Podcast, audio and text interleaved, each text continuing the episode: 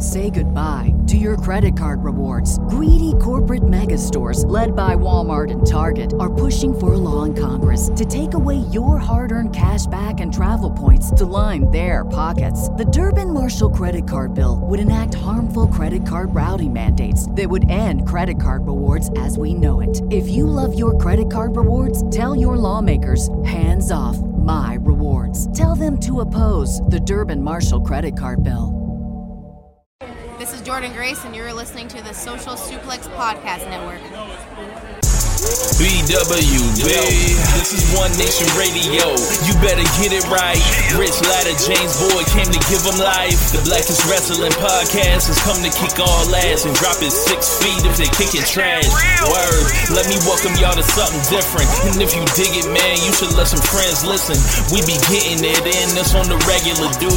Ravish and flow, but this shit rule. See, James don't rap, so I had to break it down. The whole network, man, we coming for the crown. Raps in the columns, I keep them both covered. Making the beats too, so the listeners can bump it. Hit us with the rating, yeah, I'm saying it's a five. Before you hit it, talk, bob your head side to side. It's One Nation Radio, and this is the beginning. It's Rich, and I'm here with James. It's time to listen to One Nation. We got to unleash the power of the pyramid. This is Mike Sempervive from WrestlingObserver.com. Check me out on Wrestling Observer Live every day. And also check out your boys, Rich and James, on One Nation Radio. Hi, this is Kenny Omega. We're listening to One Nation Radio.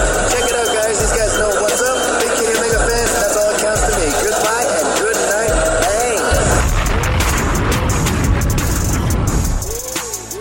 Bang. Ladies and gentlemen, welcome to this week's edition of One Nation Radio. I'm James Boyd, and here with me I have Rich Latta. What's going on, man? Chilling, man. Lots to talk about. We got the Royal Rumble, Stardom, Nagoya Super Wars, or whatever the hell they named it. Stardom. I'm sorry. Uh, Su- Nagoya Supreme Fight. Whoa, whoa. Yeah, they, the Super Wars was like that run from at the end of last year. Yeah, think, yeah, they switched it up. Yeah. And uh, I think there's some AW stuff in there, but uh, there's uh, there was some good stuff that was out there. There was a promotion that I think it has like a myriad of problems that we're going to explore. Um, but Yeah, yeah, yeah, yeah. it was like there, there's a lot to talk about, so we might as well get right to it. Yeah, uh, let's, let's start with the top and then we'll go through it. So, uh, WWE Royal Rumble 2022. Um, general thoughts on it, Rich. My, my, I'll go with, I'll let you go first. I'll let you go first. General thoughts.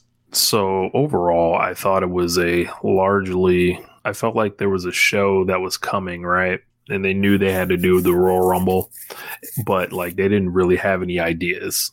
Um, for, that goes for the title matches. That goes for the Rumbles itself. Um, they leaned on this Forbidden Door like talk amongst fans to get people excited about it. And meanwhile, anyone like could see nothing was happening the whole time. Um, I thought the I thought it just stunk. Like as far as um, getting people excited, it was like a glaring example of when WWE does it wrong. It feels like this. Um, as far as the Royal Rumble matches, I've seen people that were extremely hard on them, um, like they were some of the worst Royal Rumbles of all time. Don't get it Mhm. wrong. I think the neither of these were close to even good Right, Right. right. but I do not want people to forget the fucking catastrophe that the 2015 Royal Rumble was the most damaging match in the modern history of WWE. Awful. Like it will never touch that. Like this was just run of the mill, boring. You can see the shit coming from 50 miles away. Like I had one question, like, what if this card, like, and I know it's fake, so um, whatever, but like, what if the matches were in a different order? Like, everything falls apart in that case. Like, it's it's it's so stupid how they booked pretty much everything on the show. We're talking um, p- champions getting disqualified for kicking too much ass. We've got Becky Lynch and Doudrop, heel versus heel, like the crowd just sitting there in confusion while the signs are on fire. We have what what sim- symbolism we have when Brock Lesnar and Ronda Rousey both win Royal Rumbles and the WrestleMania sign promptly lights on fire afterward. Like, I think that says it all. Yeah, I um I watched this show, um, you know, more or less like over 12 hours removed from watching, um, Stardom's, uh, you know, beat pay per view. Like his anniversary show, but like, you know, they, they have challenges for the red and, red and white belts that are non threats. You know, they're going to lose. Um, and I, I and I'm to be quite honest with you, like they're putting more effort into their anniversary show that's a B show. That everything is literally built towards getting to March 26th and 27th in back to back nights in Sumo Hall than it is for the the road to WrestleMania, the start of the road to WrestleMania, the biggest fucking event in in professional wrestling annually. Not nothing's even close. Nothing's even remotely close. And like it's just a it's just a thing where it's like, hey, um, maybe once upon a time, uh, I would have um, maybe once upon a time I would have been okay with this as far as saying like, oh, you know, two star match, two and something, two and change star match here, two and change star match here. I got a I got a really good. I got a good ass match between Roman Reigns and Seth Rollins, but I got a shitty finish and you know, hopefully they'll they'll you know they'll have a they'll have a really good match, a rematch, whatever else, and uh, you know, my I always have lower expectations compared to other people uh, for Rumbles anyway. I think they're mostly crummy, crummy wrestling, and outside of like a handful of things change the outcome bet- between it being a bad Rumble and what people consider uh, a very good Rumble. So whatever. Um, but like I've been spoiled too much by like some of the best wrestling I've ever seen over the last six years, like from New Japan and the Wrestle Kingdoms and the Dominions and the G1s to um, NXT and the takeovers and uh, you know the uh, that era from like 2018 through 2019 when it was a one hour show to um, to to Stardom to AEW and their pay per views and um, you know their week to week shows like like nah, man, this ain't this ain't this ain't good enough. Like it wasn't it wasn't necessarily some terrible, awful, god awful show. I think is a I think is, is a bad show compared to um the entire length of the show. But like you take it piece by piece, match by match, it's it's just an average, just a in the middle mid show. But that's not good enough if it's, if it's the second biggest show of promotions year. Like I'm telling, I is it, it, has to it has to be better. It just has to. So for me, I, I just ugh ugh. Yeah, and it's like they're pulling shit that other promotions would just get fucking crucified for. Like, imagine ending an IWGP championship match like that. Oh my god! Imagine that, that, ending that, an be, AEW be, title match on pay per view like that. Like, would never happen. Like, would never happen. This and it just flies like because of whatever. Um, Rich, people get mad when you have a red or white belt match go to a thirty minute time limit draw where they beat the fuck out of each other. Am I wrong here? like the, a draw would have been a superior option to to what they did. It would have been, but you know they don't do time First time in the chat, uh, my man Joe Saba said they booked a card full of heel versus heel matches. Who the crowd supposed to cheer for? Um, Kreller says it's so hard to not make the Royal Rumble interesting.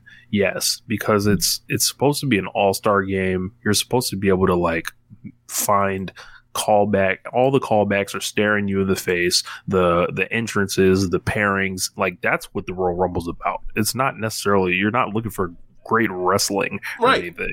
Like you're looking for like hey how creative can they be? You have all these tools and all these people. You have fucking surprises. You have the element of surprise. You have uh, the sports element to it. Like you ha- you can tell whatever story you want and they just came up, you know, with nothing essentially. Like, um, and then like the the women's rumble was just like it had me considering that hey maybe we should just go back to one Royal Rumble a year. I mean, it was it was not good, man. It was not good. Look, um, as Ti would say, substandard conditions. Yeah, it, it was it was not good. Um, so I am right now trying to find. Yep, found it. So this is from uh, Finishel's uh, column where he was ranking all of the the best and worst uh, Royal Rumbles, and mm-hmm. um, me personally, I um he was writing like the ones he was ranking them himself, and then he had people give like uh, dissenting opinions or or uh, or or basically you know basic contrary opinions of like why is this too low, why is it too high. So um, for me, he had me do the '98 one, and my basically my gist of it was it's like, hey, um, these things, and I can't I, right now. I'm struggling to find it. I wish I could find get to um the main one. All right, let's just continue talking about the the show, and then I'll find it eventually. So Bruce had a question. He said, "Would the women's Rumble have been better with the NXT women's talent in there instead of the nostalgia acts?" Not really. I don't mean, think. Uh, as far as the work, yeah, maybe sure, but um, it is so. It's it, it comes down to effort, right? Like he's going or Vince McMahon is going to want to do something with Nikki Bella or Michelle McCool or Brie Bella more than he is going to want to do something with Io Shirai. Um, as far as like for that one night, because to him, Io Shirai is not a, not a star. Even if she comes out and she gets to, she'll end up getting one of the biggest pops in the entire night because everyone respects her. Um, and everybody recognize, recognize NXT. So yeah, um, I think that's, I think that's just a major, uh, problem. Um, like Vince's idea of what's over isn't like actually in tune with what his crowd uh reacts to. And it's always been that fight and he's always going to win and this is why you ended up with um people um in these that's why he's with all these all of his stars being heels right now and then you get to the biggest second biggest show of the year and it's like okay so what are we gonna do? Like we have we have murdered the entire babyface roster in Clubhouse. How, uh, in SmackDown, hey, bring Seth back to uh, SmackDown after he just left Raw in November and have him feud with Roman Reigns while he's a fucking heel. He's a heel on Raw, but he's a, but he's a, a babyface while he's facing Reigns on SmackDown while he is being the jerk in the whole feud. It is it boggles the mind, and uh, and it's and it's um, I. I, I, like ninety percent of the people in both matches were not over. So, and the themes were just like they've been changing all these things out, and these they all just kind of hit you in the face. Like those themes are horrible that they have now, so they're not even filling the arena. So, I guess we should begin Seth Rollins versus Roman Reigns. Um, Seth Rollins comes or Roman Reigns comes out first on the show um, gets a good reaction. Uh, of course, he's like one of the only people they react for because they've programmed it this way. Um, who else would you want to cheer for? like, I was that's that's a big thing that I got while I was watching this. I was like, man, if I was some type of WWE zombie, of course you would be cheering for Roman Reigns right now. Everyone else is a geek. Um, then, uh, speaking of geeks, Seth Rollins comes out. Um, they hit the Shield music so I was like, man, and the crowd like kind of pops. I think it's actually a creative and kind of clever moment. I was like, man, no one's actually gotten over using that music since 2014. Um, and then, you know, Seth is coming out there, comes through the crowd. Roman is furious. Uh, spawned a couple memes uh, that I saw floating around that were pretty funny. Um, they get down to the ring. Uh, they're doing the introductions. They're doing all the mannerisms. Uh, or Seth is doing all his modern day mannerisms while wearing the Shield outfit. And then it hits me. I'm like, oh, that Shield SWAT uniform that they were wearing to kind of just make them look cool and all that. Like there was a geek hiding underneath that, and uh, and it was in disguise the whole time. So um, they start the match, and I think the match is actually like pretty good. Like they were um, like getting the crowd pretty excited. Uh, Rollins was on him early, uh, trying to put him away with the sling blades and um, the curb stomps, and the crowd really bit on one of the early near falls. Spilled outside the ring at one point. Uh, Seth was really throwing Roman around until Roman turned around. Uh, I forgot which one of them got put through a table. I think it was Roman. He got powerbombed through the table outside Yes, the yes. ring. And they called it a, a shield bomb, I think, something like that. Yes, a shield bomb. That should make yeah made me laugh. Um, yeah, but you know, all in all, like they they started pretty much you know showing their normal chemistry they had like a couple years ago. These guys are older now than they were like five years ago having these matches, so the pace wasn't the fastest or anything. Um, Seth was it, it, was a funny thing. I like to mess with Rob sometimes. So like when I saw Seth doing those running dives through the ropes or whatever, I was like, uh, the let you know the Seth Rollins I know wearing that that uh, outfit used to do the front flip over the top rope. Where's that? Right. So um, yeah, it was it, it, it was a uh, you know the match like started you know breaking down from there. They were fighting for control. Reigns uh, ends up taking control, beats the shit out of him, chokes him out, basically makes him look like a geek. But there's a whole thing where Charles Robinson, some type of botch happens, uh, where Seth Rollins' arm comes down on the rope, but Robinson makes sure his hand gets on the rope, and Roman Reigns chokes this guy out, then doesn't release the hold, and uh, Charles Robinson disqualifies him. So we're beginning uh, the Royal Rumble with a disqualification in the championship match, and Seth Rollins wins the match, but Roman Reigns then beats the shit out of him with a steel chair for about what seemed like a half hour, just wailing on this guy. Yeah, um, like you said, that's pretty much the thing. I will add that like there was a very good uh, build up towards the near fall in the beginning of the match. Like they they they had Rollins come out like a ball of fire and hit um, Roman with a million things, and then hit him with a curb stomp. Uh, I, I, think they were trying to get you trying to invoke kind of like um the WrestleMania 35 match in the opener. Yeah. Where like he got uh, brought the fuck out of there in like four minutes, five minutes, or whatever else. Um, uh, so they could do the rematch at uh, SummerSlam, have a real match. But yeah, uh, you know, uh, I was like, people bit for it too, and I'm sitting there like, no, they're not about to be Roman Reigns in like three fucking minutes. Are you kidding me? Um, that'd be fucking that'd be fucking ridiculous. So, um, but yeah, like as you mentioned, like uh, getting the more getting Roman more and more mad after he took his best shot, and then he slapped on a guillotine, and like after while he's doing it, like um listen to a review I heard Jason Solomon say that like, you know, Ro- or Seth showed up at SmackDown wearing a purple uh, purple suit with a purple shirt and a green tie, and obviously it was to invoke, you know, um, the Joker, and he's playing mind games with Batman, with Roman Reigns being Batman. Now, and I was thinking to myself, like, that kind of sucks because, like, you know, Batman is the hero. I was gonna say, yeah, like isn't Roman and the one that we're cheering is is and the one that we're supposed to be cheering is a Joker? Like, nah, man. And like, if anything, we go to go into the Shield uh, stuff. Like, the person that was the Joker was Ambrose.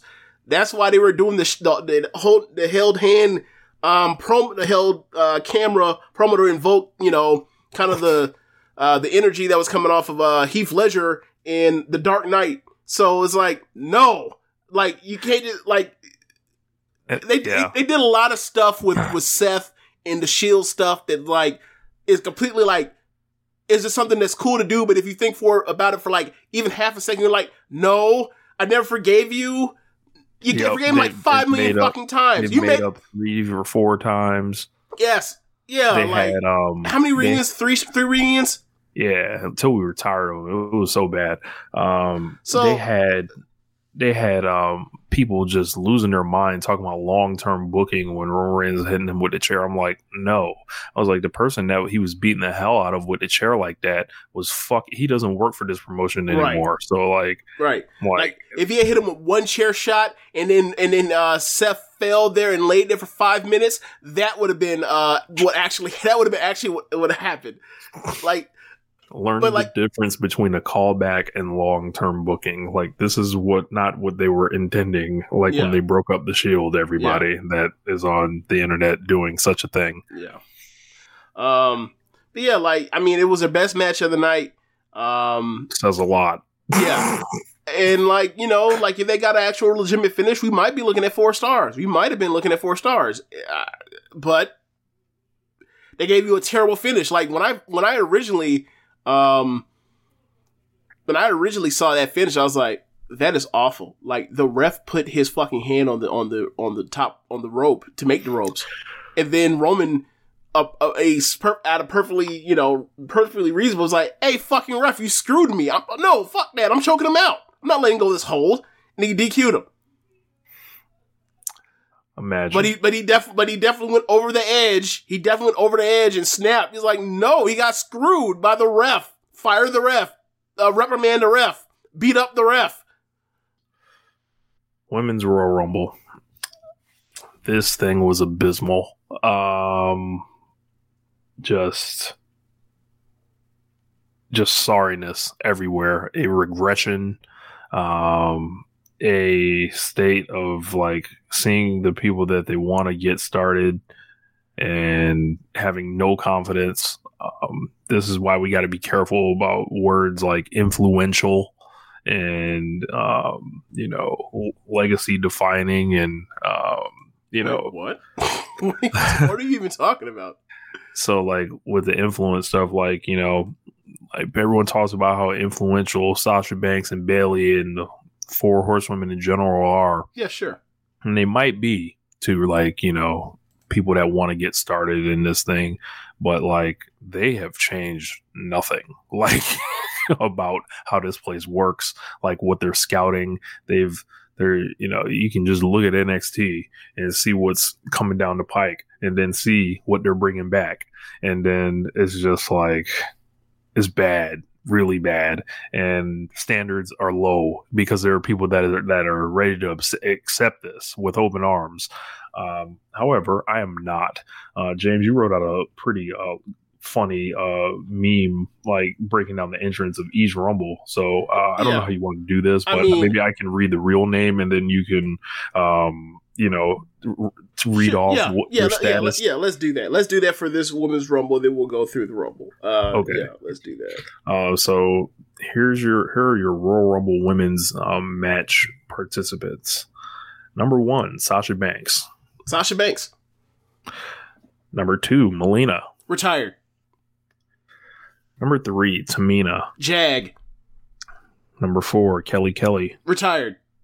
Number five, Aliyah. Young girl Number six, Liv Morgan. loser. Number seven, Queen Zelina. Loser. Number eight, Bianca Belair. Bianca Belair. Number nine, Dana Brooke. Jag Number ten, Michelle McCool. retired. Number eleven, Sonya Deville. Authority figure. Number twelve, Natalya. Mid card vet. Number thirteen, Cameron. Fired. Number 14, Naomi. Mid card vet. Number 15, Carmella. Jag. Number 16, Rhea Ripley. Rhea Ripley. Number 17, Charlotte Flair. Charlotte Flair. Number 18, Ivory. 60. Number number Whoa, 19. whoa, whoa, whoa, whoa, whoa. So let's stop here because I don't know whenever we're going to whenever we're going to talk about Ivory again. Uh, as far as the show, hey man, that that's a that's that's a good looking sixty, and and apparently that sixty is actually really sixty three. Word is on the street that sixty is really sixty three. Really? yeah. Shouts Um, out to Ivory. yeah, shouts out to Ivory.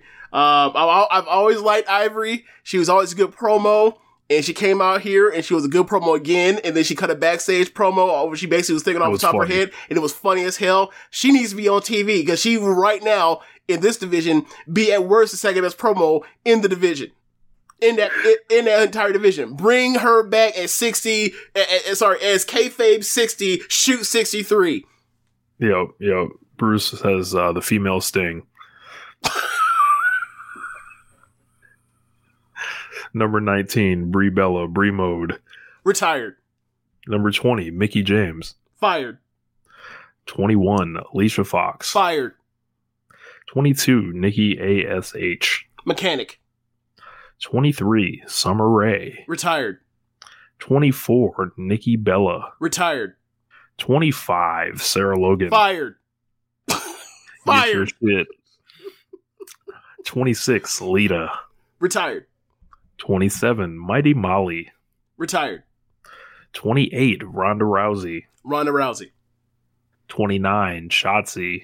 Young girl. 30, Shayna Baszler. Gatekeeper. So, in in the 2022 Women's Royal Rumble, out of 30 participants, there was Sasha Banks, Bianca Belair, Rhea Ripley, Charlotte Flair, and Ronda Rousey. Five people that you could actually be like, yeah, that person actually has even half a chance of winning.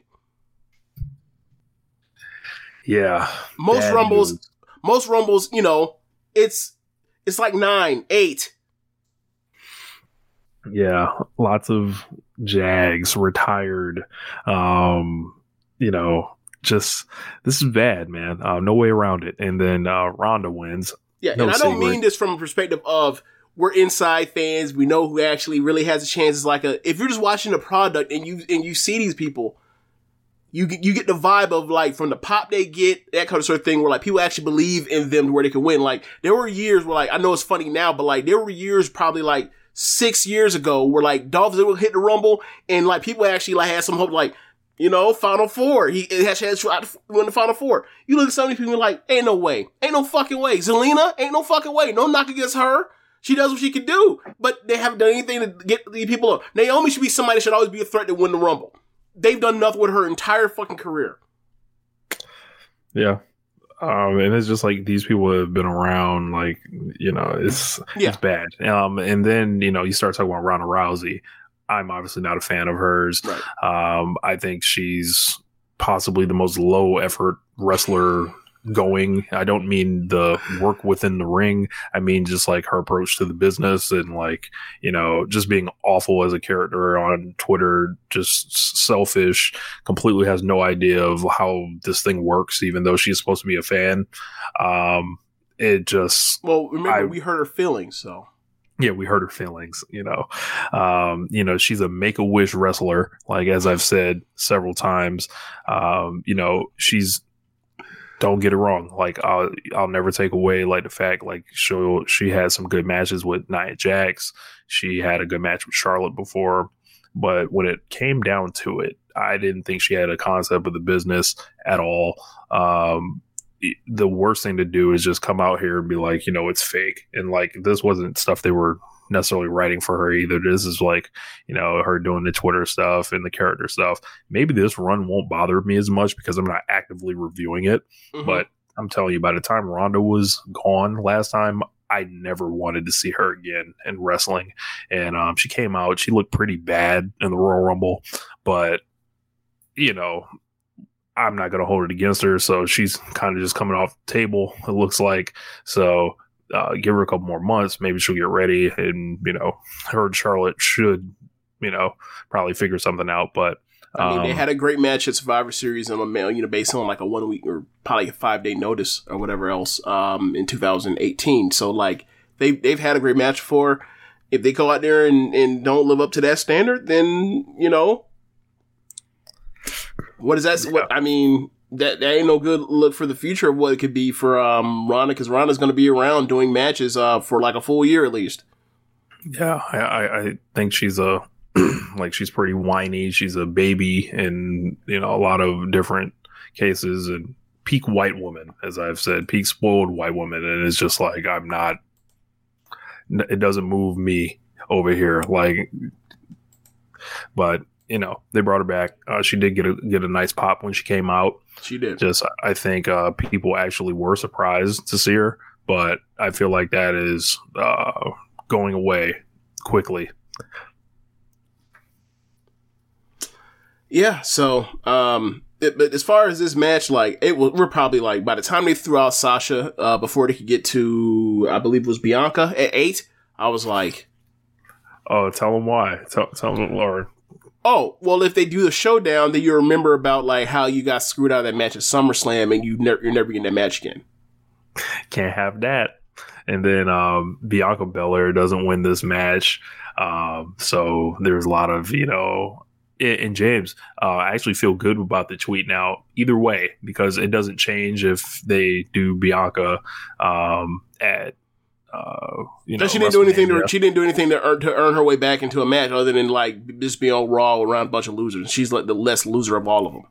Yeah, like and then like it still doesn't change the fact that she was squashed at SummerSlam for no reason. Like that Yeah. was my my primary point on it, and it's just like you know all these people that have carried this water now look at you drown in it. Like it's like you'll never be able to um explain that one to me because we won't be, be, be getting yeah be getting that Sasha Banks and uh, Bianca rematch, and then Bianca beating Becky.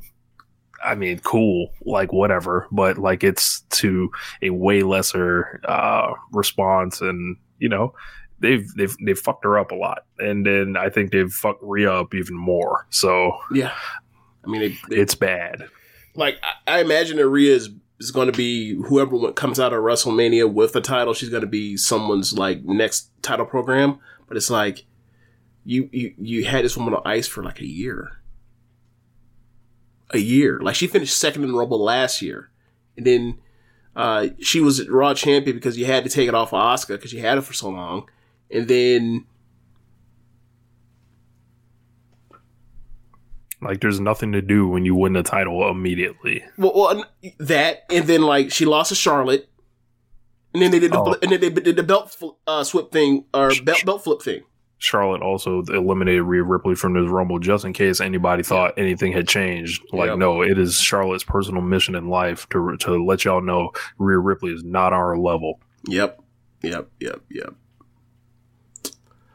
Incredible worker that Charlotte is. But it looks like a Ronda Rousey Charlotte Flair program. Those promos are going to be abysmal. They're going to be expecting people to cheer Ronda Rousey. Uh, I think it's just going to go really bad. And I think like she's going to come off unlikable, like normal. And Charlotte's going to be like, well, you know, this is the match y'all like. And the reason this is happening is because promises were originally made. Uh, this was the match they always wanted to do. They didn't want Becky Lynch in it last time. Yeah. Um. Promises kept. The only thing I'm gonna say to them is like if they ha- if they have half a brain, what they'll do is, um, they'll just fight. Like they'll just brawl everywhere. Like very little talking in the next, I think it's 70 days, something like that, and just brawl, and pull apart, and like because like them being physical with each other is going to make people want the match as opposed to them talking themselves out of it. Because like they'll talk themselves out of it. Because it, it, it'll, it won't take long for Ronda to flub a promo and lose her lose her her nerve. And then like because that happened last time when she was actually in the groove of it. So like getting back into it like it's going to be even harder. Um like I could see the crowd getting all over her, and then like, and that's the thing for me. I was like, she's gonna get two return pops. She returned to Rumble, returned her first, uh, like let's say first week back, and after that, it's an uphill battle because like she's gonna get herself less and less over. The more they're gonna have her go out there and expose herself as as a an un, a unlikable person. So. Um, it's, be- it's best for them to do less talking and more physical activity to get pe- to get people hyped to see them tear each other apart. And they're not really giving people the match they want to see. That too, yeah. So they're fighting. If they even want to see Ronda back, lot. like us, Correct. Correct. or like, you, I I don't really don't care, but whatever. Right. Like so whatever. Um up next, um the WrestleMania sign caught on fire. Um, so if it leaked on anybody, I hope you sue like immediately. Um they they get it to go out, but uh, we get Becky Lynch versus Doudrop. I thought they worked really hard. It just went on forever, and the crowd was distracted by the WrestleMania sign being on fire because why wouldn't they be? Um, and this was just, you know, they tried, but it, it was never going to get there. Yeah, um, I thought there was a lot of effort in this match. I thought that um, I thought that obviously the psychology is off because it's heel versus heel. So you eh, so you know in that situation you either want to root for the title change or you root for the dynamics of the match. And the dynamics of the match is you have um, Doudrop in there who's much bigger than Becky. So Becky's you know coming up with all these ways to try to put her away, but she's being thwarted by the power and the size difference.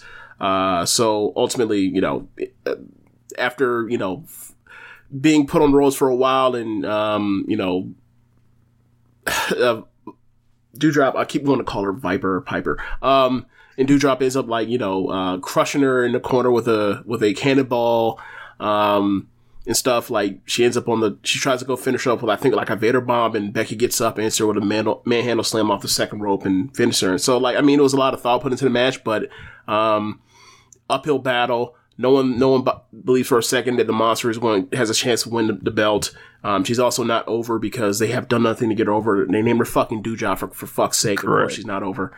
Um, and yeah, um, I, I just, I just want, I just want Doudrop to be in Stardom again. That's, it's kind of. It's just kind of it. Like, like Tony's out. Like, I don't know when what what Tony is going to talk or what what she said to to uh, Doudrop, but like, y'all need to go get that Gaijin money. Y'all, y'all really do.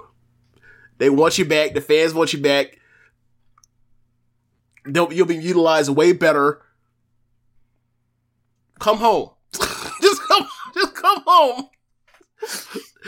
like the worldwide leader, I mean, that's cool, but like, are you actually creatively fulfilled?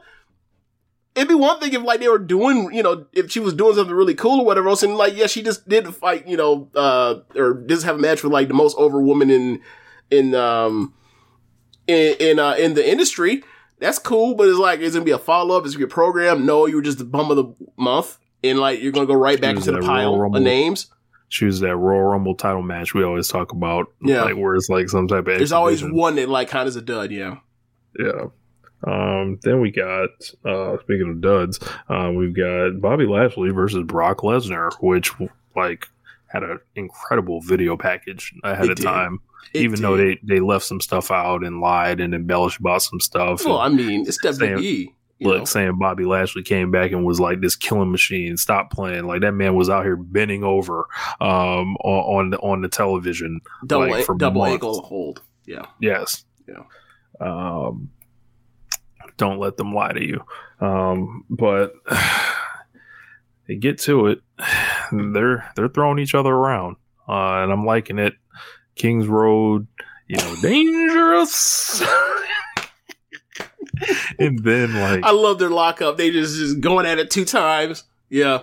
then Bobby decides, "Hey man, I can't be getting dropped on uh, the back of my head, so No I'm more. just yeah, no more. Uh, I'm gonna just like put my my hand down and my shoulder down, and it just starts getting all fucked up, and it looks bad. Yeah. Looks worse even. I was But, concerned. Yeah, like um, Might he well got to pop his shoulder out the socket. yeah, he got to throw Brock around a little bit. Um, but then, of course, Roman Reigns comes out and decides to finish. Uh, you know, Paul Heyman turns on Brock Lesnar. Whoa, whoa, hold on, hold on, play. Let's get let- okay. So Brock throws one sup- suplex. Bobby throws one, and it was brutal on, on on Brock. Brock was like, "That was a good one," but I'm still like not concerned. so uh, then Brock proceeds to uh, German him a few times, and then you get to, like you mentioned, um, he gets thrown in his head enough times where he starts saying, "Fuck that! I'd rather have my shoulder pop out of the socket." uh, so they end up out somehow. Uh, they end up outside the ring. Um, after Les or Lashley gets an advantage, Lashley goes for a spear by the scorekeeper's table. Brock gets out of the way, um, and Lashley eats shit. Uh, they end up back in the ring, and Brock is giving them the business some more. Uh, Lashley somehow slaps on the, um, ends up getting slapping on the, uh, what do you call it? The, the Hurt Lock, the full Nelson, and Brock is selling like crazy. He's selling for like two fucking minutes. What? Uh, and then eventually he basically like pushes the ref into the corner. Ref gets bumped. Uh, Bro- or Lashley lets go of the hold. And then Brock gets him up, hits with F five, so he gets visual. Uh, in F five, basically, uh, Lashley's feet clip out, clip the ref, so a second ref bump, and then um, he gets the visual pin. Brock does, and then Roman comes out, and and there we go. Roman then uh, Spears, Lesnar. He looks at Brock. I'm sorry, looks at Heyman, who's sitting at ringside, uh, who has the WWE title. He he asks for the title, and Heyman, who has uh, who misses his tribal chief, wants to be back in the warm embrace of his tribal chief. Gives the tribal chief the WWE title, and uh, Roman ends up hitting him with a belt shot, hitting Lesnar with a belt shot, and then he ends up throwing that fucking uh, Super Intercontinental title on the mat because he don't give a fuck about it. Yep. and, and then and then Lash and then uh, he gets out the ring, and then the ref comes too, and then Lashley comes too, and he covers he covers him after a belt shot. Yes, because it, because it, because it could not mud. be Bobby Lashley beating Brock Lesnar. It had to be Roman Reigns via che- uh, cheating to uh, to beat him. Yes. like you know, a black wrestler beats beats uh, Lesnar straight up. Never. Um, so Bobby Lashley wins the mud belt, and like you look at that belt this past month, right? Like Oh that shit is in a five way changing hands. That shit is like getting fucking interfered on to, to switch it to basically that, that Triple H, you know, title change or whatever. Uh, you know, where Triple H does the finish and then like tells someone else to pin him. This, you know, like the belt looks awful now. Like, and if there was any doubt on what the real number one belt is, Wait, didn't um right there. when they did the four way right for the belt was vacated after uh after um SummerSlam 2016 when um when uh Finn uh sep- has separated his shoulder or whatever else right and they and it was an elimination match like didn't they eliminate Roman Reigns by having Triple H come out and hit him with pedigree and then they and, then, they, and then Seth covered him and didn't do nothing he just covered him because he got hit with the pedigree Yep, and then Ke- Kevin Owens, uh, or he, he also pedigreed um Seth, Rollins. right? And then and then that's how uh, Triple H. That's how uh, Triple H made him his new guy. Correct. Well, not really, but you know, Well, it, that's what the story was. He's a corporate champion, and he should, you know, he never appeared with Triple H again after that. no, no, he never did. You're absolutely right. um, yeah, uh, I thought this was, I thought this sucked, and Lashley versus Leslie. It started so like promising, uh, and then by the end, it was just like. This entire company is just built around two guys. Everyone else is a fucking geek. It doesn't matter if they're wearing a belt. It doesn't matter if they get a little pop or anything. Everyone is in service of Roman Reigns, of Brock Lesnar. So you might as well just like realize. I, I wonder if I watched the promotion through the view of just Roman Reigns and Brock Lesnar, how I would enjoy it, and everyone else is just like doesn't matter. I wonder how that would go.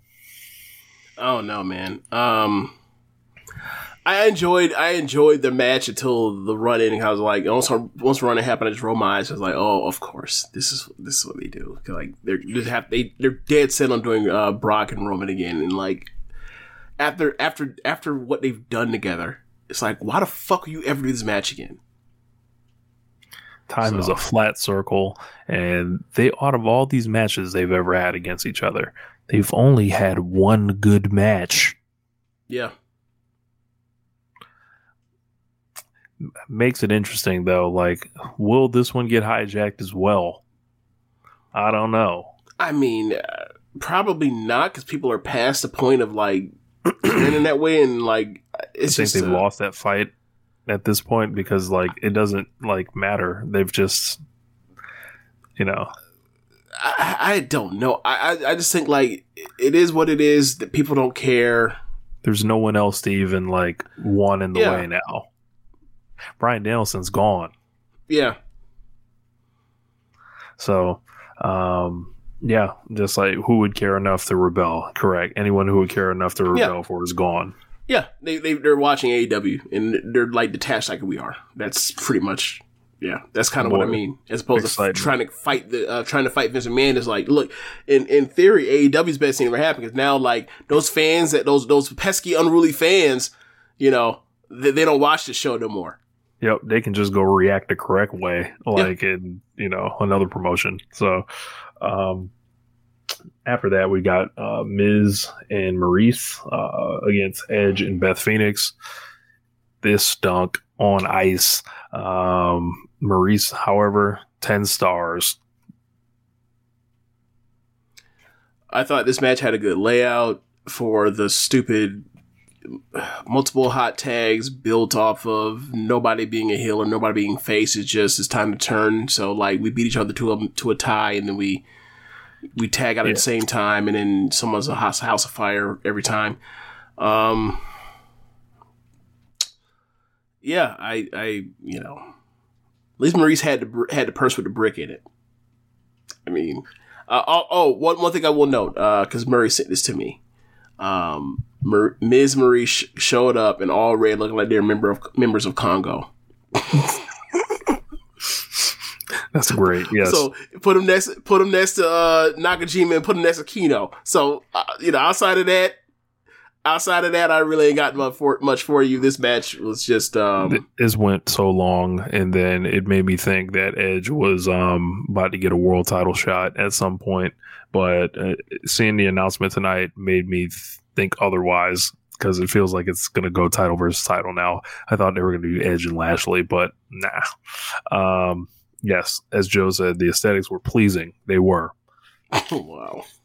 Um, yes. So the Royal Rumble men's match. We also have um a uh, a chart for these guys as well. So we'll get to that in a second. But I actually found what I was going to talk about. It actually is more appropriate because like there was less so of the of the returning old old timers, if you will, uh, and legends and Hall of Famers from the women's side. It was mostly just the actual roster, which is like, yo, this is really depleted. So, um, as I said, Finishell, um, he wrote this thing ranking the best um, Royal Rumbles of all time. This is back 2018, so obviously um, a lot of stuff is made over the last few years. But um, he had me uh, write about the he he had like the 98 Royal Rumble like as like one of like the third worst Rumble ever. And I was like, nah, man, like they're I mean, all them shits from the 80s mostly fucking suck. So no, I'm not I'm not going for it. So uh my my uh opening of that to talk before I eventually get to defending the the 98 Rumble, um I I end up saying my thoughts on Rumble ma- my thoughts on Rumble my thoughts on Royal Rumble matches aside from about like eight or nine of them are that they're roughly all the same um, from a critical standpoint. Trying to determine which edition of a match that's mostly just seven guys half-assedly trying to dump out four other geeks, clamp to the ropes until the most of the real stars show up is a fool's errand. Real talk, this thing is a showcase in Pavlovian science where the crowd count, counts down in anticipation of a learned reward, a big time debuting superstar, returning alum, a main eventer. So, uh, we go from there. Uh, like, that lets you know kind of where I am on Rumbles. Like, I, I don't give a fuck. like, like, there are some, like, the ones that are really good, I'll be like, yeah, that's really good work. Like, you know, 07, uh, 2008, 92, you know, I, I, the ones that are really good, I, I, I will point out, but for the most part, most of these things are kind of the same. Uh, so, uh, Rich, you, you, you, you mentioned it, so let's go Yep. through it about the, um, these rosters again. so um yeah, Brock Lesnar loses the WWE title earlier in the night. Yeah, also Yeah. let's keep that in mind. Number one, AJ Styles. Legacy Act. Wow. Number Is, two, is he ever gonna be champion again? right? Number two, Shinsuke Nakamura. Legacy Act. Wow. Number three, Austin Theory. Young Boy. Robert Roode. Number four. Vet Tagger. Veteran Tagger. Number five, Ridge Holland. Young Boy. Number six, Montez Ford. Top Tagger. Number seven, Damian Priest. Mid card champ. Number eight, Sami Zayn. Mid card vet. Number nine, Johnny Knoxville. Celebrity. Number 10, Angelo Dawkins. Top Tagger. Number 11, Omos. Giant. Number 12, Ricochet. Mechanic. Number 13, Chad Gable. Young or mid card tagger. Number 14, Dom Mysterio. Young Boy. Could have wrote bum there, but that works as well. Um, number 15, Happy Corbin. Jag. Just a guy. Number 16, Dolph Ziggler. Vet Tagger. Number 17, Sheamus. Legacy Act. Number 18, Rick Boogs. Young Boy. Number 19, Madcap Moss. Young Boy. Number 20, Matt Riddle. Top Tagger. Number 21, Drew McIntyre. Drew McIntyre. I got excited when Drew came in. Same. Number 22, Kevin Owens. Legacy Act. Am I wrong here? Is he ever going to is he ever going to main event WrestleMania or uh, SummerSlam ever again?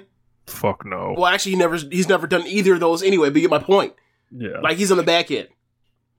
Number 23, Rey Mysterio. He's wrestling for his kids now. Also, Rey Mysterio Legacy Act. Also wrestling for his kids now. Literally. Number 24, Kofi Kingston. Legacy Act. Number 25, Otis. Mid card tagger. Number 26, Big E. Legacy Act. 27, Bad Bunny. Celebrity. 28, Shane McMahon. Legacy Act. 29, Randy Orton. Legacy Act. Number 30, Brock Lesnar. Brock Lesnar. So out of the 30 people in this Rumble, two of them were people that actually you could have halfway believed could have won the fucking Rumble. If you if you actually known that Brock Lesnar was going to be in it beforehand, you wrote this out on the list, be like, oh, only people that could possibly win this shit is Drew McIntyre and and, and Randy Orton. This not Kevin Owens, bad. not AJ Styles, not not uh, Kevin or not, not Kevin Owens, not uh, Rey Mysterio, not Matt Riddle. None of them. None of them. Yep. Just just in there filling space, filling time, filling, you know, like you look at those first 10 entrants, right? And then it's like, what are we doing here? Like Ridge Holland was just in the ring forever. He's a bum. Um and you can see the guys that they're picking in the the new like kind of direction is which is the old direction. Like they're your Ridge Holland. Like cool, like they like Ridge Holland is six. Ri- Ridge Holland is like six foot flat or six foot one Brock Lesnar. Right, you got Ridge Holland, you got your Rick Boogs, you got your Madcap Moss. Um, you know, in the older form, you've got your Baron Corbin there, and it's just like there's more of them coming, like Von Wagner, and you know, whatever the fuck. But, um, yeah, this is a pretty bad Royal Rumble. Uh, like I said, 2015 was worse just because of the booking and the squandering and like the stuff with The Rock and Roman Reigns and it being just damaging to the promotion. This one was just the the cabinet is barren. There Like was no, there was no Daniel Bryan that you could even had hope to be like, you know, we want him in the we want this person in the Rumble so they can go out here and have a great match and a great story and all that kind of stuff because he's the best wrestler. There is no the best wrestler in these sixty people or the uh, these thirty people. like the closest like we can get some like that even is like just how we like Drew McIntyre, but like He's not over in that way. yeah, Like- like he's not close. like everybody respects him because they they recognize like for that dude's like one of the best and he's one of the best heavyweight wrestlers in the world. But like they screwed him up. They made him too happy go lucky and they over it like they screwed it up. It is what it is. Yeah, so like I said, I think this Royal Rumble was it was pretty soulless, uncreative. Um, they like they they when as soon as they put AJ Styles and Shinsuke Nakamura out there as one and two, I was like, "Fuck you!" Then- Like you turned that feud into kicking people in the dicks. Like and like the easiest thing you had to do was say, "Hey, run it back." One year later, you know what you did, or you know two years later, uh, what you did at Wrestle Kingdom. Like y'all ain't broke that. Y'all ain't broke down that much. Like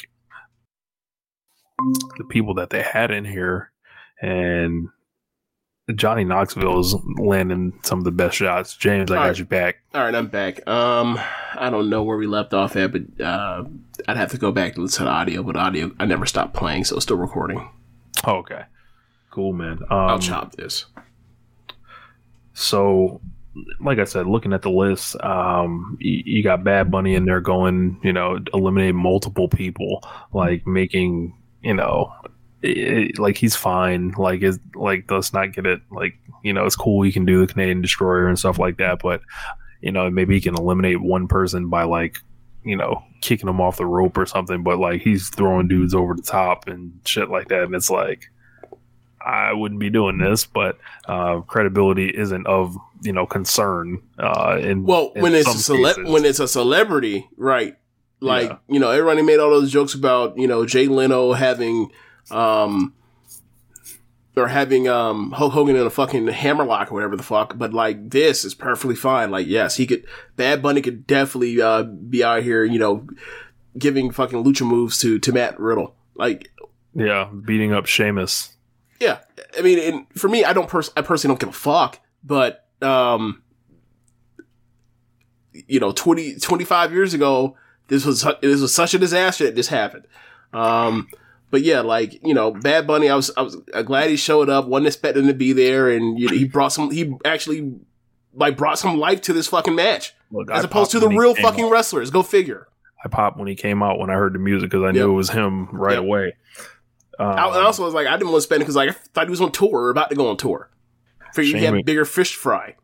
funny as shit is like Shane McMahon coming back and he's just outstriking Matt Riddle. Um, Is was he though?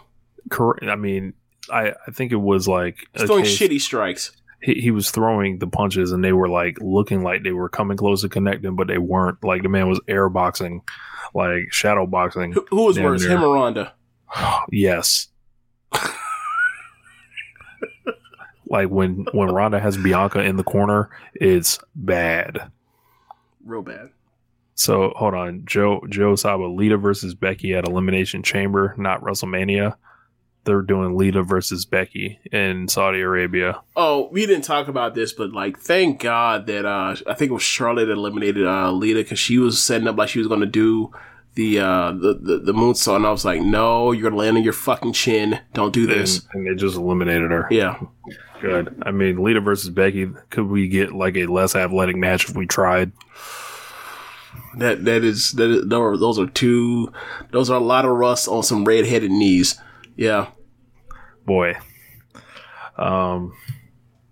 So yeah, Royal Rumble sucked too. Um. Very bad. Like. Just look at this list. Like it's right in front of you. Pull up a cage match. Oh, and then, Uh, the, and then the, and also another part about it is like they have four hours to do a six match show, and because they're doing fucking commercials and you know letting Miz and Maryse and Beth Phoenix and Edge go however long they went, probably four minutes too fucking long, and like right. a mat, you know, like stuff like that. Um, they get Brock Lesnar in, and like by the time Brock Lesnar gets in, like they're like five minutes away from them having to get off fucking air. So like he gets in, he has to, he everybody has to get uh everybody has to get the fuck out so Drew and, and Brock can basically go like 30 seconds before he throws uh Drew out. So we didn't even get like the you know the the also important mini match when you get to the final two or final three or whatever else. Nope, couldn't do that. Like Brock just got in and threw everybody the fuck out. So it wasn't even entertaining in that way. Like when Brock was in the Rumble, I want to say it was two years ago when he basically, uh, yeah, two, two years ago, 2020, when he basically like came in like 10 and basically like wrecked shop for like, and eliminated like 13 people. Like that was entertaining because like he's actually having like these mini matches and like catching people that are like, you know, surviving him, his German suplex, whatever, before he finally throws him out. This is like, it's Drew McIntyre you know, the person that's probably like the number three, three or four single star, men's, male single star in the, in the company, and like he dumped him out like he was trash. All right, whatever, man. Bad. he- was was was is Drew is Drew McIntyre and Andre? Do we know yet? No, Yeah, we, they- don't. They threw him out like somebody that would be in the Andre. Like he did that Hogan, you know, to you know Yeah. flick the wrist, uh, throwing him out. Like, um, we gotta we gotta see Brock Lesnar again. We gotta cheer for Brock Lesnar to be the one. To, like, come on, man. I I have no interest, none. Like, this is so bad. Like, imagine running a wrestling company and doing this. Like, and you have this like roster. Like, and this is what you keep coming to over and over again. How? because they they have they have uh flattened out the roster so much to where like the people that are special and people that are that do great that have done great things before like don't even, do you even feel like you like they're stars? No. like we were talking about this. Obviously it's a different point of his career but like we you know that last WrestleMania match that Brock and um and Roman had like also on the undercard was that Nakamura and AJ Styles match, and, Nak- and AJ Styles at that point was like a close number two on Roman's Reigns' as for like um, top merch mover in the company. Look what they've done with him since. Like, Like they gave him one more year and then was done with him after that. yeah, they've just had him like, you know, Like- basically protecting this fucking giant for Like- a year. Right. In like in any other promotion, they would treat him like he's fucking Tanahashi. Right. Like he's like he's you know he's a top star that can challenge for a title anything and give you a, a main event title match. And like Roman's second best opponent in his whole entire career is AJ Styles. It's Daniel Bryan, it's AJ Styles, and then it's probably Seth after that. And they haven't wrestled each other since 2016, the first feud they had. And that feud was like their like Roman's best feud of his career. And it's like, never, no, no, okay. Imagine never going back to it. Right. It's been plenty of time to, to get back to it. It's weird. It's really weird. But that's your uh, Royal Rumble review. Don't we sound excited? Yeah. So I'm gonna be even more excited for WrestleMania. Let me tell you. Jesus. It- also, another part about it, same thing, right? So what what were the dates for WrestleMania this year? April or March? April or March? Let's see. Uh, WrestleMania 38 date. April 3rd, right? Yep. Rich. Stardom Sumo Halls, 26th, 27th of March. So we're gonna, so we're gonna, just like how in this show, we're gonna go throw it through it again and be like, let's compare and contrast. Let's compare and contrast. Let's see. It's gonna be bad, man.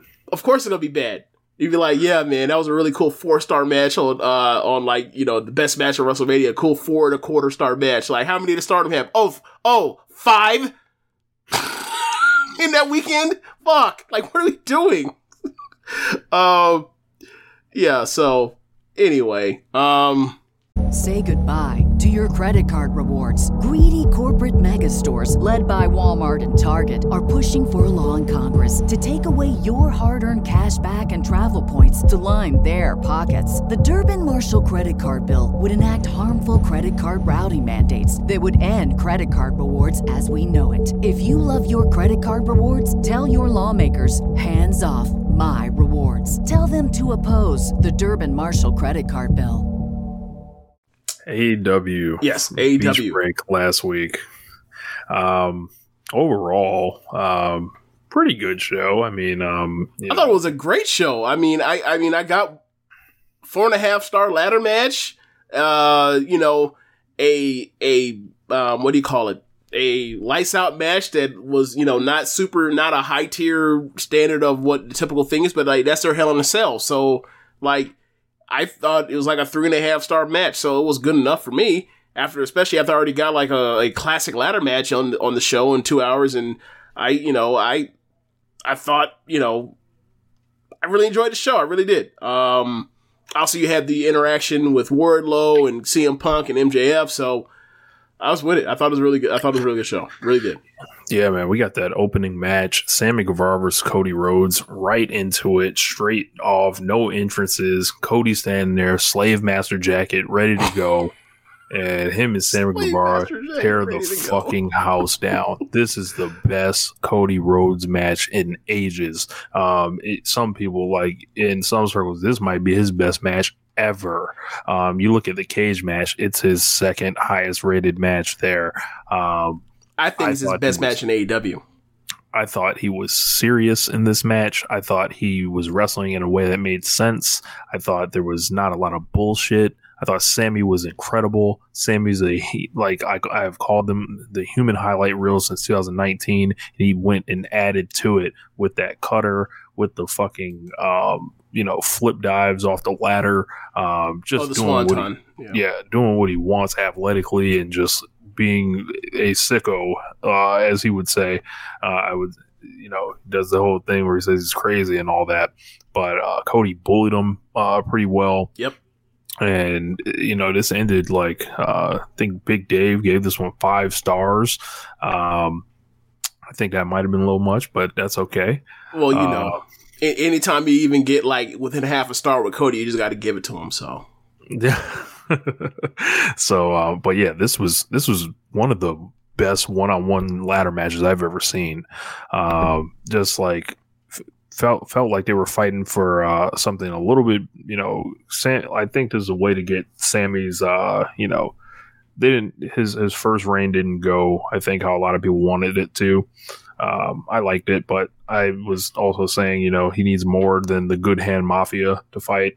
So uh, give him that little bit of adversity with Cody, and he gets this belt back. Again, it's like a fresh start, a mulligan of, of sorts. He's a two time champion now. And um, I thought this was incredible, though. Go out of your way if you haven't seen this to see this match. Um, I wanted the ladder match, and they totally delivered. Yeah, it was refreshing to see a match, a singles ladder match where like they don't just like basically just cut out the first third of the match where you actually wrestle and then actually have the fight to get to the ladders. Where they, you know, most of these matches now where it's like, oh, let's punch each other a couple times and end up out the ring and then grab ladders and then do shit to each other, hit each other with ladders a million times and then go to the finish. It's like, nah, man, like, you know, uh, I was saying this to Imp on his review show, like, you know, you can say what you want to about Cornette, but he's right about this part. Like when you use weapons, like you only get a certain amount of um of you know strikes out of them before you start to get like numb to it. And like a lot of these ladder matches, singles ladder matches, they gets overdone where it's like, oh, let's do like thirty things on the ladder. It's like it's dimension returns unless you can be super creative with it. Like so, the fact that they used it very sparingly and mostly focused on trying to have a match um, that escalated towards using it. And it's kind of the reason why I like that, um, from last year, the Cameron Grimes and, um, LA Knight ladder match morning you did. I like, I like, cause I like the structure and this was very similar to the structure, but was way fucking better. So, um, yeah, like, y'all ain't gotta kill, y'all ain't gotta kill yourselves 40 times in ladder match to get over. You could do it like half a dozen times and it'd be just as effective. Um, There's in, a like, WrestleMania you know, 10 esque quality to this match. Um, Yeah. I thought, and um, minus the finish, of course. The finish ain't the same, but yeah. I, I, Yeah. Yeah. Yeah, so Um, like uh, up top, like once I saw Cody was climbing the ladder that wasn't facing towards the camera, I knew he lost, and I was celebrating very hard. and then uh, Sammy knocks him down, knocks him off, raises I'll- both belts, and we're smoking that Cody Rhodes pack. Wow. I, I thought that he lost once like Sammy successfully hit the uh the swanton over the ladder bridge because like I thought that Cody was going to move. Uh, but like once he with that and then like he started climbing, I was like, yeah, he, he- like he's too weakened. Like if he fucking Supermans and beat him, like that'd be like, well, why the fuck do you even? I would like been furious. Like why the fuck do you even do it? Then if you're gonna no sell him hitting a fucking swanton through a ladder, like you should, like in theory, you could argue that like Cody should shouldn't even make it up to the top. He should just like lose halfway from climbing too slow. He's too fucking beat up from you know getting destroyed by the by the freaking Jeff Hardy spot by the ism. Yeah. The ism should have the the ism put him away. So shout out to Jeff Hardy. Do we need to talk about Jeff Hardy? I think we do. So uh It's a it's a matter of time so before Jeff uh, he- Hardy um reached out to WWE along with his wife because they were thought that he was on um so he was met, too messed up to do wrestling or whatever else. He wanted to go to rehab. So he uh they released him after he said, "No, I'm not taking another. I'm not. I, I took your drug test and like I'm not going to rehab. Fuck you." They released him, and he wanted the word out about the results of his drug test because it came back negative. Um, so the thing is, like the drug test ain't ain't uh, ain't exactly an alcohol test, but uh, at the same time, when it's Jeff Hardy, like we've seen that dude loaded before and get into the ring. Um, and also WWE don't really mind motherfuckers that drink as long as they don't be they're not drunk while wrestling working the matches. So, um, he he he he feels really you know he's really like in that mode of sticking it to them and they asked him to come back to WWE and sign a contract and um and they were going to add him into the WWE Hall of Fame and he said no because he's not a mark. correct So, Jeff Hardy, not a Uh, mark. And Hardy Matt Har- not marks. Right, right. And Matt Hardy definitely. I mean, they. I mean, don't get me wrong. Like they, they were marks at the point. All them shits, they, Oh. all the, all the stuff they did to themselves to get themselves over. That's mark. That's mark behavior. But uh, but uh, yeah, like uh, Matt has has been very vocal on the socials on on the interwebs saying he wants y'all, his. y'all can't wants- see what's coming. he he wants his younger brother. So so um it- you know I think it's just a matter of time before Jeff Hardy ends up being all elite. Yeah, they're gonna draw a shit ton of money with the Bucks and whatever other tags team. They're gonna have a And They're have FT, one. FTR, the Lucha Bros, Jurassic Express, uh, uh, I'm sorry, uh, um, Kings of the Black Throne or whatever the hell, um, Malachi Black and uh, Brody, uh, not Brody Lee, but Brody gonna call each one other, One more hot run. It, like I, I think, and then and because they, got all the teams to do it with. yep, and all them teams are gonna like They, I, kill themselves to get them Yep. get the Hardys over. much like the hard, much like the Young Bucks did with uh with them in what 2017, 18, yeah, yeah. So or um, 2017. Pretty happy to see this is the the end result of this, and it's like, you know, maybe maybe Jeff like you know got himself fired. Maybe uh, it's a possibility like- he did leave in the middle of a house show match. yeah so um you know hopefully you know Like, man, Oh. fuck this. What am I doing, man? What am I doing? right eh, like That's my bitch Jeff Hardy accent I got. it, sounds a lot like AJ Styles, but whatever. but, but I yeah do what I man. can. yeah man um get ready uh for, for, for jeff hardy for sure um i like if it, like i said it, i've been following matt hardy shit very closely ever since this shit is going down and there's a stark difference on like like you can tell he he wants to like kind of pop off and then like he's just playing it you know real smooth but letting you know it's coming so they were out on a snowy beach. Ricky Starks and Powerhouse Hobbs with the full mink coat are out there with Shivani. Um, Hobbs then challenged Dante Martin to a match, uh, and Starks did the same for Jay Lethal. That's gonna be next Friday on Rampage. Handicap match. Wardlow got rid of two jobbers, fucked them up. Yes, and uh, Powerbomb one on top of the other and pinned them.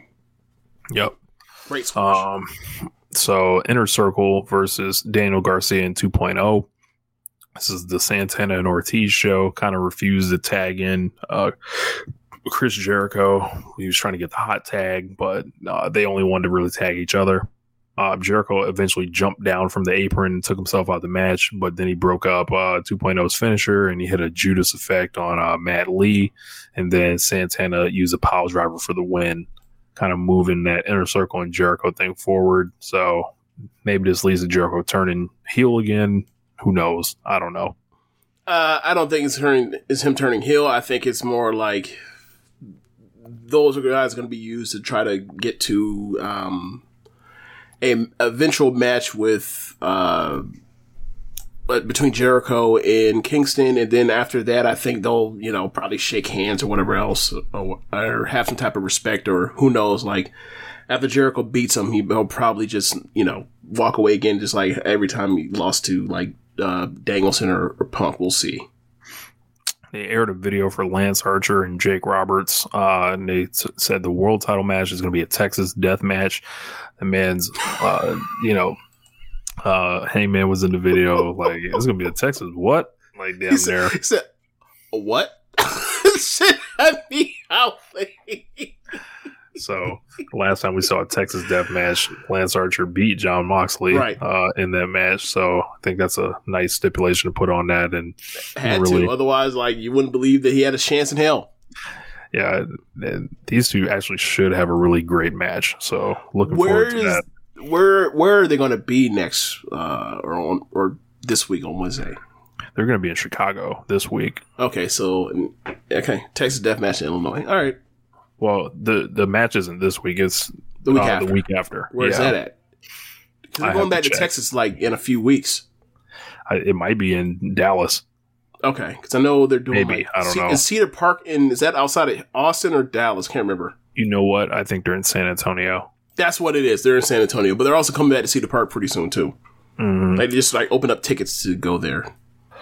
So um, after that, uh, Jurassic Express and the AHFO were backstage. Uh, they're going to defend the titles against Private Party on Rampage. Christian said everyone's come for the chance, but uh, you know it was a Christian Matt Hardy Doom promo, not really anything too uh, notable there. CM Punk and MJF cut a promo. Punk came out here dressed to fight, uh, had his hands taped up. Uh, he basically had the crowd chanting MJF because he still had the Burberry scarf. Said he was st- sick of talking and he wanted to get to it. Um, but after that, uh, MJF's music played. He came out. He mocked the crowd as if he was going to wrestle um, Punk before insulting Cleveland a lot. Uh, he said he'd give Punk the match in Chicago. Then after he beats him, they're going to see the real Punk, the one who loses his smile when he doesn't get his way, and he blames his failures on everyone else, like LeBron James. I popped. Um, Punk no showed Cleveland in 2014 when he left WWE. Like I had kind of remembered that offhand. And he said basically Punk was here tonight to kind of make up for that. Um, he said when MJF beats Punk, he's just going to cry about it on podcasts.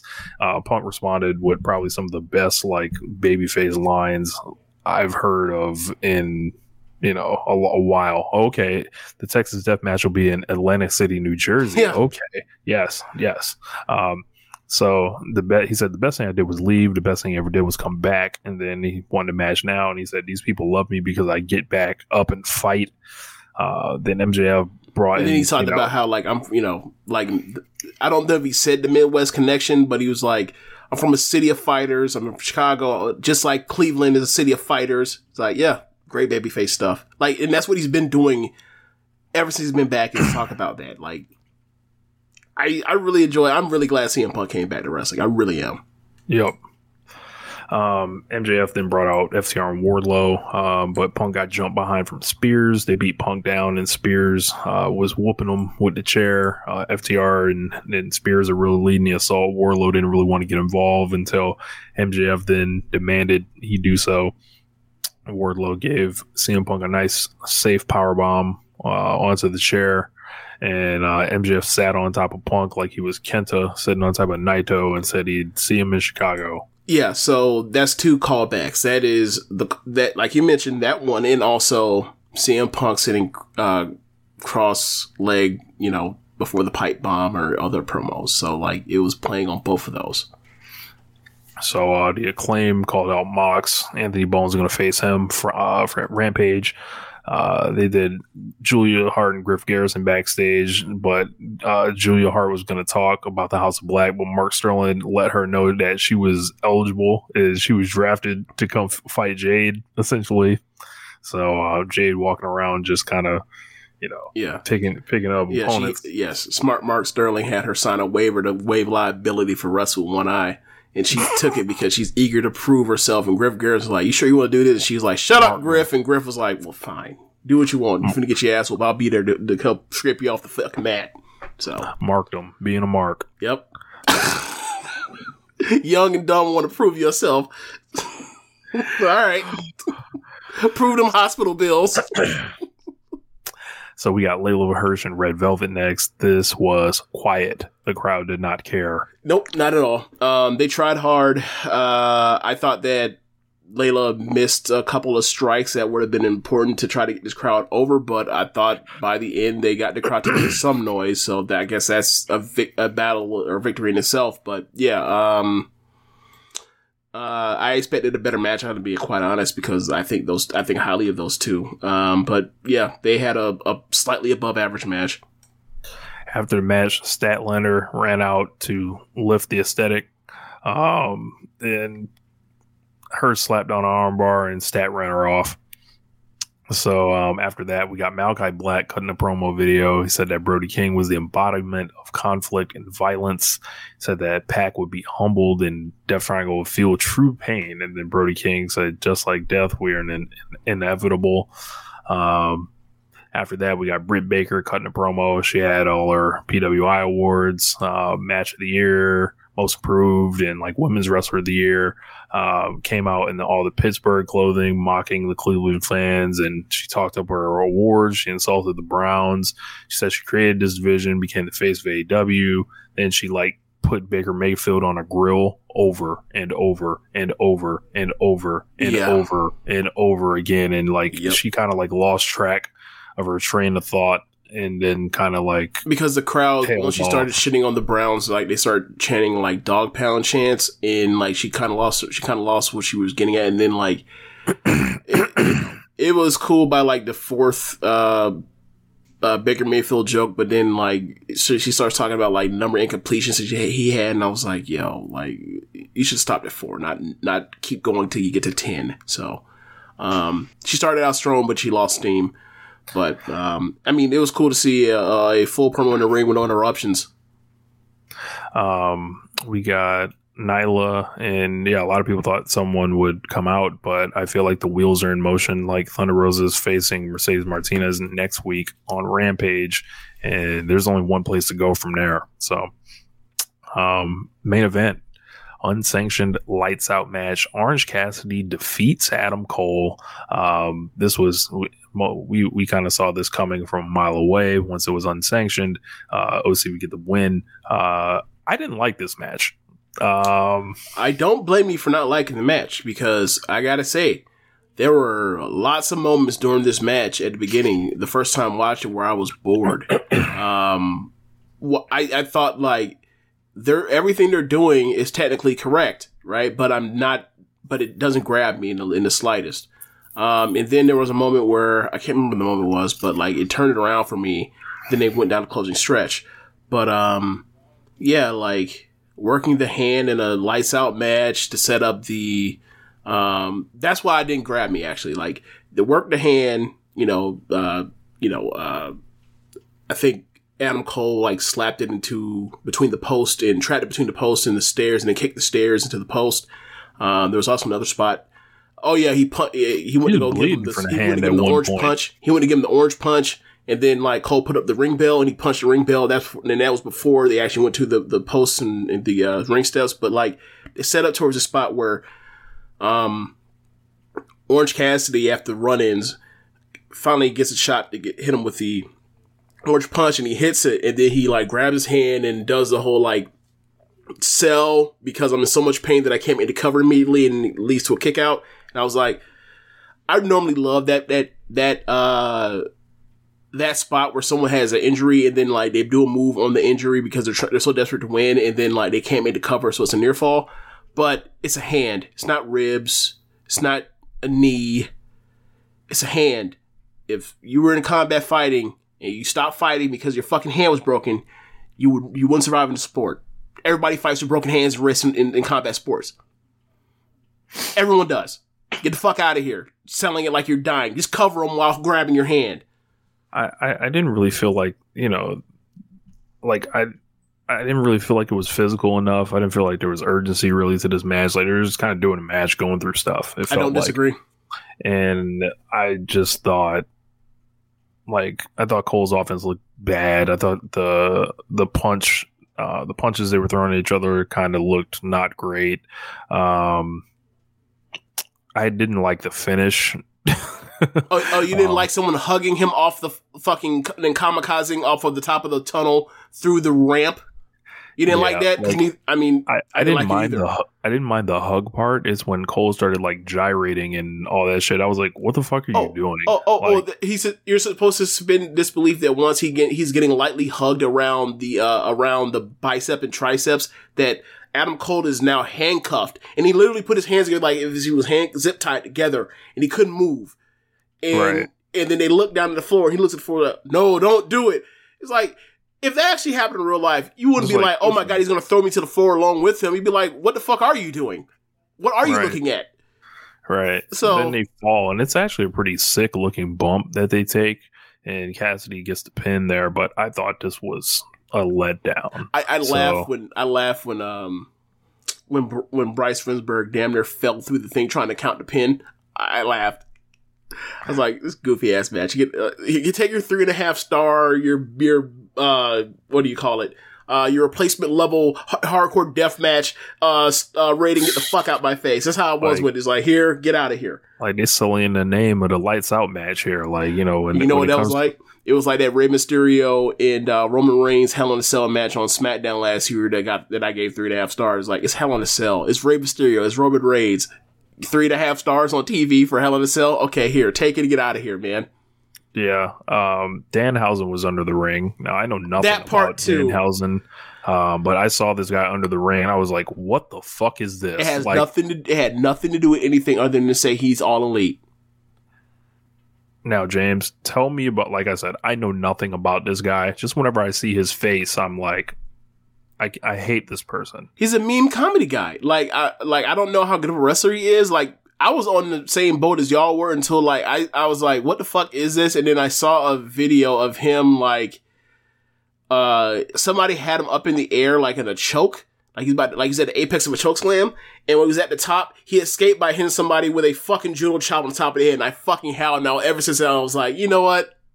That, that that's fucking funny. So I, I, I, literally 180 off of one of one stupid ass comedy spot, and that's all it was. Like if he comes out here and slings this shit up, I will turn right back on him. I'm that fickle when it comes to this person I don't know. But like he's he's sharp with it. He's he's funny. He's been a hustler and figured out how to get a lot of make a lot of money off his likeness and with the goofiness of the Danhausen thing, where he's basically like he's almost like a, he's basically a villain but it almost like uh portrays himself almost like a like a uh like a comedy vampire that's not actually a vampire like he talks about how he's old he talks with this like uh transylvanian accent um and like he's really cool with a lot of all the guys that that on the indies over the years. Um obviously he probably worked Chikara and, and i know he definitely worked uh ring of honor. So like somebody that everybody knows somebody that you know um is a hustler making a lot of money is really in the ethos of like what AEW wasn't started out where it was like we are you know the American wrestlers that were the guys just from New Japan in like major any professional wrestling that was a heart of AEW so like for it makes sense for him to be in AEW and like I think I think a lot of people have concerns, but like I think he's going to be so low stakes as a comedy guy that's going to be in BTE and that kind of stuff. Where it's like, I think he'll get over to an extent, but like I mean, he'll just be like an Orange Cassidy type to where, or probably someone that you beat even more than Orange Cassidy. So, like, I don't think it'll be something that serious. I don't think he's as good as wrestler Orange Cassidy. So I don't think you have to worry about that. Like, he'll be somebody that just like you send out there to be do funny skits with and and do and you know get like the face of like, what the fuck are you doing here? Is like, oh, that sort of thing, and, get sight gags, and that'll be it. Like, I don't think he's gonna be like, I don't, I'm on, I, like, I don't think he's gonna be having uh matches on pay per views. He, he's like not gonna have a lights out match. I, I, don't believe so. No. Um, Britt's the real hardcore one in the house. Uh, with, with her and Cole, uh, she's up one zero in lights out matches. Uh, yeah, she's up on one on uh, lights out matches. Well, no, they both lost. No, I'm saying like who who actually like had a great match. Oh, and lights out. Oh, I mean, so. if we ju- I mean, if we judged uh, the the Britt Baker and, and um, Thunder Rosa match like we judge women's lights or men's lights out matches, I don't think it would be as favorable. I think it's a lot of like shock, like, oh my god, they're so violent, they're women. I haven't watched it since, but I watched I, it, I, I watched the match the first time and I was like, it's very good. Like when people were like, "It's the match of the year," I'm like, "Dude, you're out It's number nine on the Voice of Wrestling um, uh, match of the year uh, countdown list. I, I, have never rewatched that match, but I can remember. But I can tell you when I turned off on, or when I turned on it, was when that ladder didn't come within a foot of uh, Britt's face. And then next thing I know, she has a fucking bloody face. It's like, oh, okay. All right. You, you, you already have a bloody shirt. You're going to have another one. And sure enough, another bloody shirt. Uh, so like, match was great. There were some, some really cool spots in it. Um, but like, I watched that match the whole time and I was like, Britt is being carried by Thunder Rosa. Like, Thunder Rosa is, deserves every bit of credit for this match like Britt was just there along for the ride, and she played it cool. Um, if I, I think, oh, I think a rewatch, I might, I, I, I don't know. Like we might have to rewatch it. You might have to do a rewatch this weekend or something on it. Yeah, I haven't watched it since, and I had COVID when I watched it, so I don't really have a great memory of it in, in detail. But you know, I I loved it. So yeah, so um, Yes, like someone in the chat just said, like Britt Shida for the match from the uh, from the, at the Cody Dome is still Britt's best match in my opinion, and like for my you know for my speed, I'd agree. I'd agree.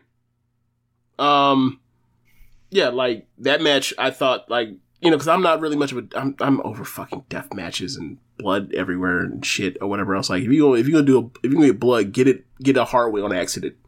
Like I don't want to see you come out here and hit someone with a fucking, el- or hit somebody across the forehead with an elbow or forearm. Like, get it from wrestling so hard that you, someone gets get nicked, gets nicked or whatever else. Like, how, uh, Mayu and Julia just went, like, oh, I accidentally, like, landed on your head with a moonsault and then your chin busted open. Okay. At the very end of the match. Okay. Um, but yeah. Yeah, so, I, I, really did like Shida and Britt from, uh, Georgia. Really did. so Rampage, um, I thought Rampage was awesome. Like they're Rampage has been on a roll like the last two months, I'd say. Um, Jon Moxley and Anthony Bowens opened up uh, another solid match for um, hold on Qu- Cody Quinn Hall. Nah, man, nah, man, that's QT's gym, bro. Um, but uh, let's see, uh, Jon Moxley and uh, Anthony Bowens, another uh, solid TV outing for Anthony Bowens. I will uh, go ahead and start the um, uh, the the the push the acclaimed uh, agenda uh, for for the rest of this year. Like uh, they're, they're just awesome, and Mox looked great in this match, and I uh, I enjoyed this. Anthony Bowens is very good. Um, Anthony Bowens is now on my list with like Trent and Kazarian and Bobby Fish and um, probably John Silver and and uh, Bald from FTR. It's like, yeah, in a tag team, one of the tag team members in a, is uh, in the singles. They're gonna have a really good match and get their ass beat to a star. And I and I'm and I'm perfectly fine with it because I know what they can do and that's where I am with Bowens and that rest of that people I named. Really enjoy him. Really enjoy watching him. Um, He's proved it FTR, all. He's proved it for months now. At this point, yeah, FTR took on Lee Johnson and Brock Anderson, and this ruled. Um, they were FTR against against off. FTR against lower ranked teams is always amazing, uh, especially when they're on dark. Um, they just do so many like things to kind of pop you and stuff like that. But this one was a little different because both Lee and Brock were displaying their different talents against them. Like Yeah. Lee's, you know, great with the athletic stuff. Like Brock is, uh, he was He- kind of a great dad. traditional. Yeah, he's He just like his dad dad. he's like a traditional wrestler, but like he, um, I would say Arn was a better puncher and kicker than Brock Anderson is, but like you know, he's he's a he's a nice big strong guy uh, that is gonna work hard. So I think this was the best he's looked uh, and the most like comfortable in, that he's looked, rather than looking like some type of cosplay rookie um, debuting. It seemed like he actually got his feet wet here, and uh, FTR was awesome in this match. Yeah, they were. Um, bo- uh, both of those these first two matches of, of uh, Rampage, I stopped just short of giving it three and a half. I gave both of them three and a quarter. I really enjoyed both of the, both of those matches. They went short too. So uh, Jade and Julia Hart. Uh, for the time it went, it was cool. Um, I liked Jade basically finishing her off. Uh, Julia Hart's not anyone necessarily that's pushed or anything, but uh, getting Jade on the show again, getting getting her another win, and um, you know keeping her strong. Yep. Besides that, we had the AEW Tag Team Championship, Jungle Boy and Luchasaurus against Private Party, and they went off and had a nice little match here uh, in the main event. And I think uh, what Private Party has, you know, they've been heels for about a year now. So I think when they turn back babyface, they're going to have a better idea how it all works. And I think I would anticipate them even being better uh, than they were last time when they were babyfaces. Uh, this was all action uh, right at the beginning. Thought it was going to be a quick title change. Um, it was not, but they went into lots of cool action all throughout this match. Too much to kind of name, but there was key things I remember. Um, so they, I think they jumped at the bell, and then immediately, like Isiah Kassidy ends up hitting uh, Luchasaurus with a tornado off the um over the ropes. Um, and then you know there was a they went to hit the gin juice is kind of you know um after that they hit the gin and juice and um Jungle Boy kicked, and then by the end, in the middle, or towards like the start of the second act of the match, like they actually hit a, a gin and juice, and Jungle Boy turned it into a fucking Canadian destroyer. It was awesome. It was fucking Yeah. awesome. Um, yeah. Uh, then you know by the end, um, they get uh, Isiah Kassidy, or sorry, they get Marq Quen in the ring, and like they Luchasaurus basically hits him with like basically like I think they call it a thoracic express, and like basically it's almost like a flip alley oop into a uh, sit out power bomb for Jungle Boy. So. Um, and Jungle Boy ended up picking up the win. I, I I really enjoyed this match. I thought it was really cool. I like I saw the cage match where I was shot. I was like, y'all think this is a below three and a three and a half star match? I gave it three and three quarters. Um, but I was like, y'all thought this was like some three and a quarter match? Nah, man, you're y'all crazy. Y'all crazy. Yeah, I, I hadn't checked the cage match on it yet, but um, they It's like set a up six point six nine or something like that. It's like what? they set up uh the ass boys uh to run in. Ass boys jumped on um Immediately. uh yeah yeah Li- like they heard one note and it was on Jungle Boy's ass, and um so it, was like oh wow, and I got to turn the music off immediately. Um, but yeah, they've got their own kind of look of being the guns of of, the, of this generation, and um, yeah, you know they'll get their shot next and uh, probably lose. Oh, they're definitely losing. Um, but yeah, uh, gotta say, like, really, really happy to see the match with Private Party. Like, that's the best match they've had since they turned heel. Like, you know, Andrade shows up and look at him. Trying to, like, gotta, you know, gotta, gotta, gotta get back to what y'all was doing best. Um, even if y'all are bad guys, like the generic heel shit they were doing was just like that shit sapped the life out of them for a while. So, um, I was glad they were able to get this shot and kind of show them, show, show the world like what they were doing before Matt Hardy got a hold of them. Yeah, man. So um, I guess there's only one thing left to do, James. It's time to hit the music.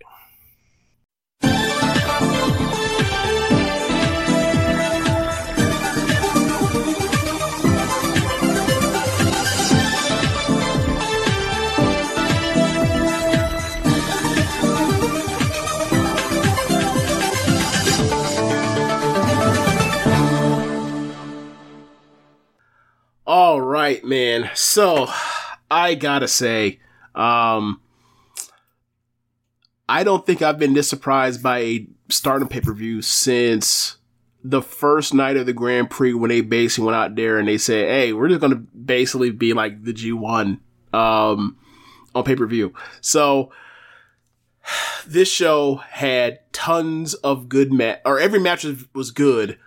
All but one match was very good, and then like there were four, there were like five matches on here that like like put in a notebook. Just put like or not notebook. I know people have different like uh, things, but like high threes and four or fours, even a four and a half star match on this thing. A well, four and a half star match is damn near four and three quarters for me. Um, I, I I was really impressed. Uh, I was really impressed by by Thekla. I was really impressed by um, Mirai being in that spot, having to go that long after that match that they had to follow. Um, so yeah, what were your general thoughts of, of watching the show today, Rich? Um, so I had it, you know, playing while I was working all day, and it was just like every time I was looking up, it was just like lightning fast action everywhere.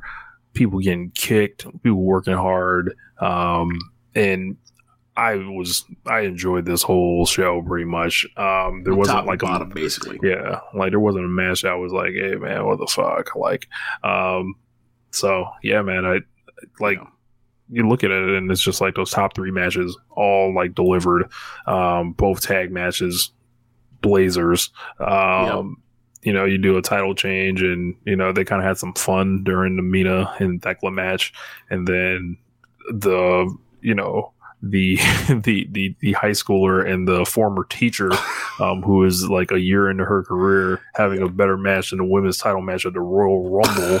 Um, so like, you know, I, I'll take it.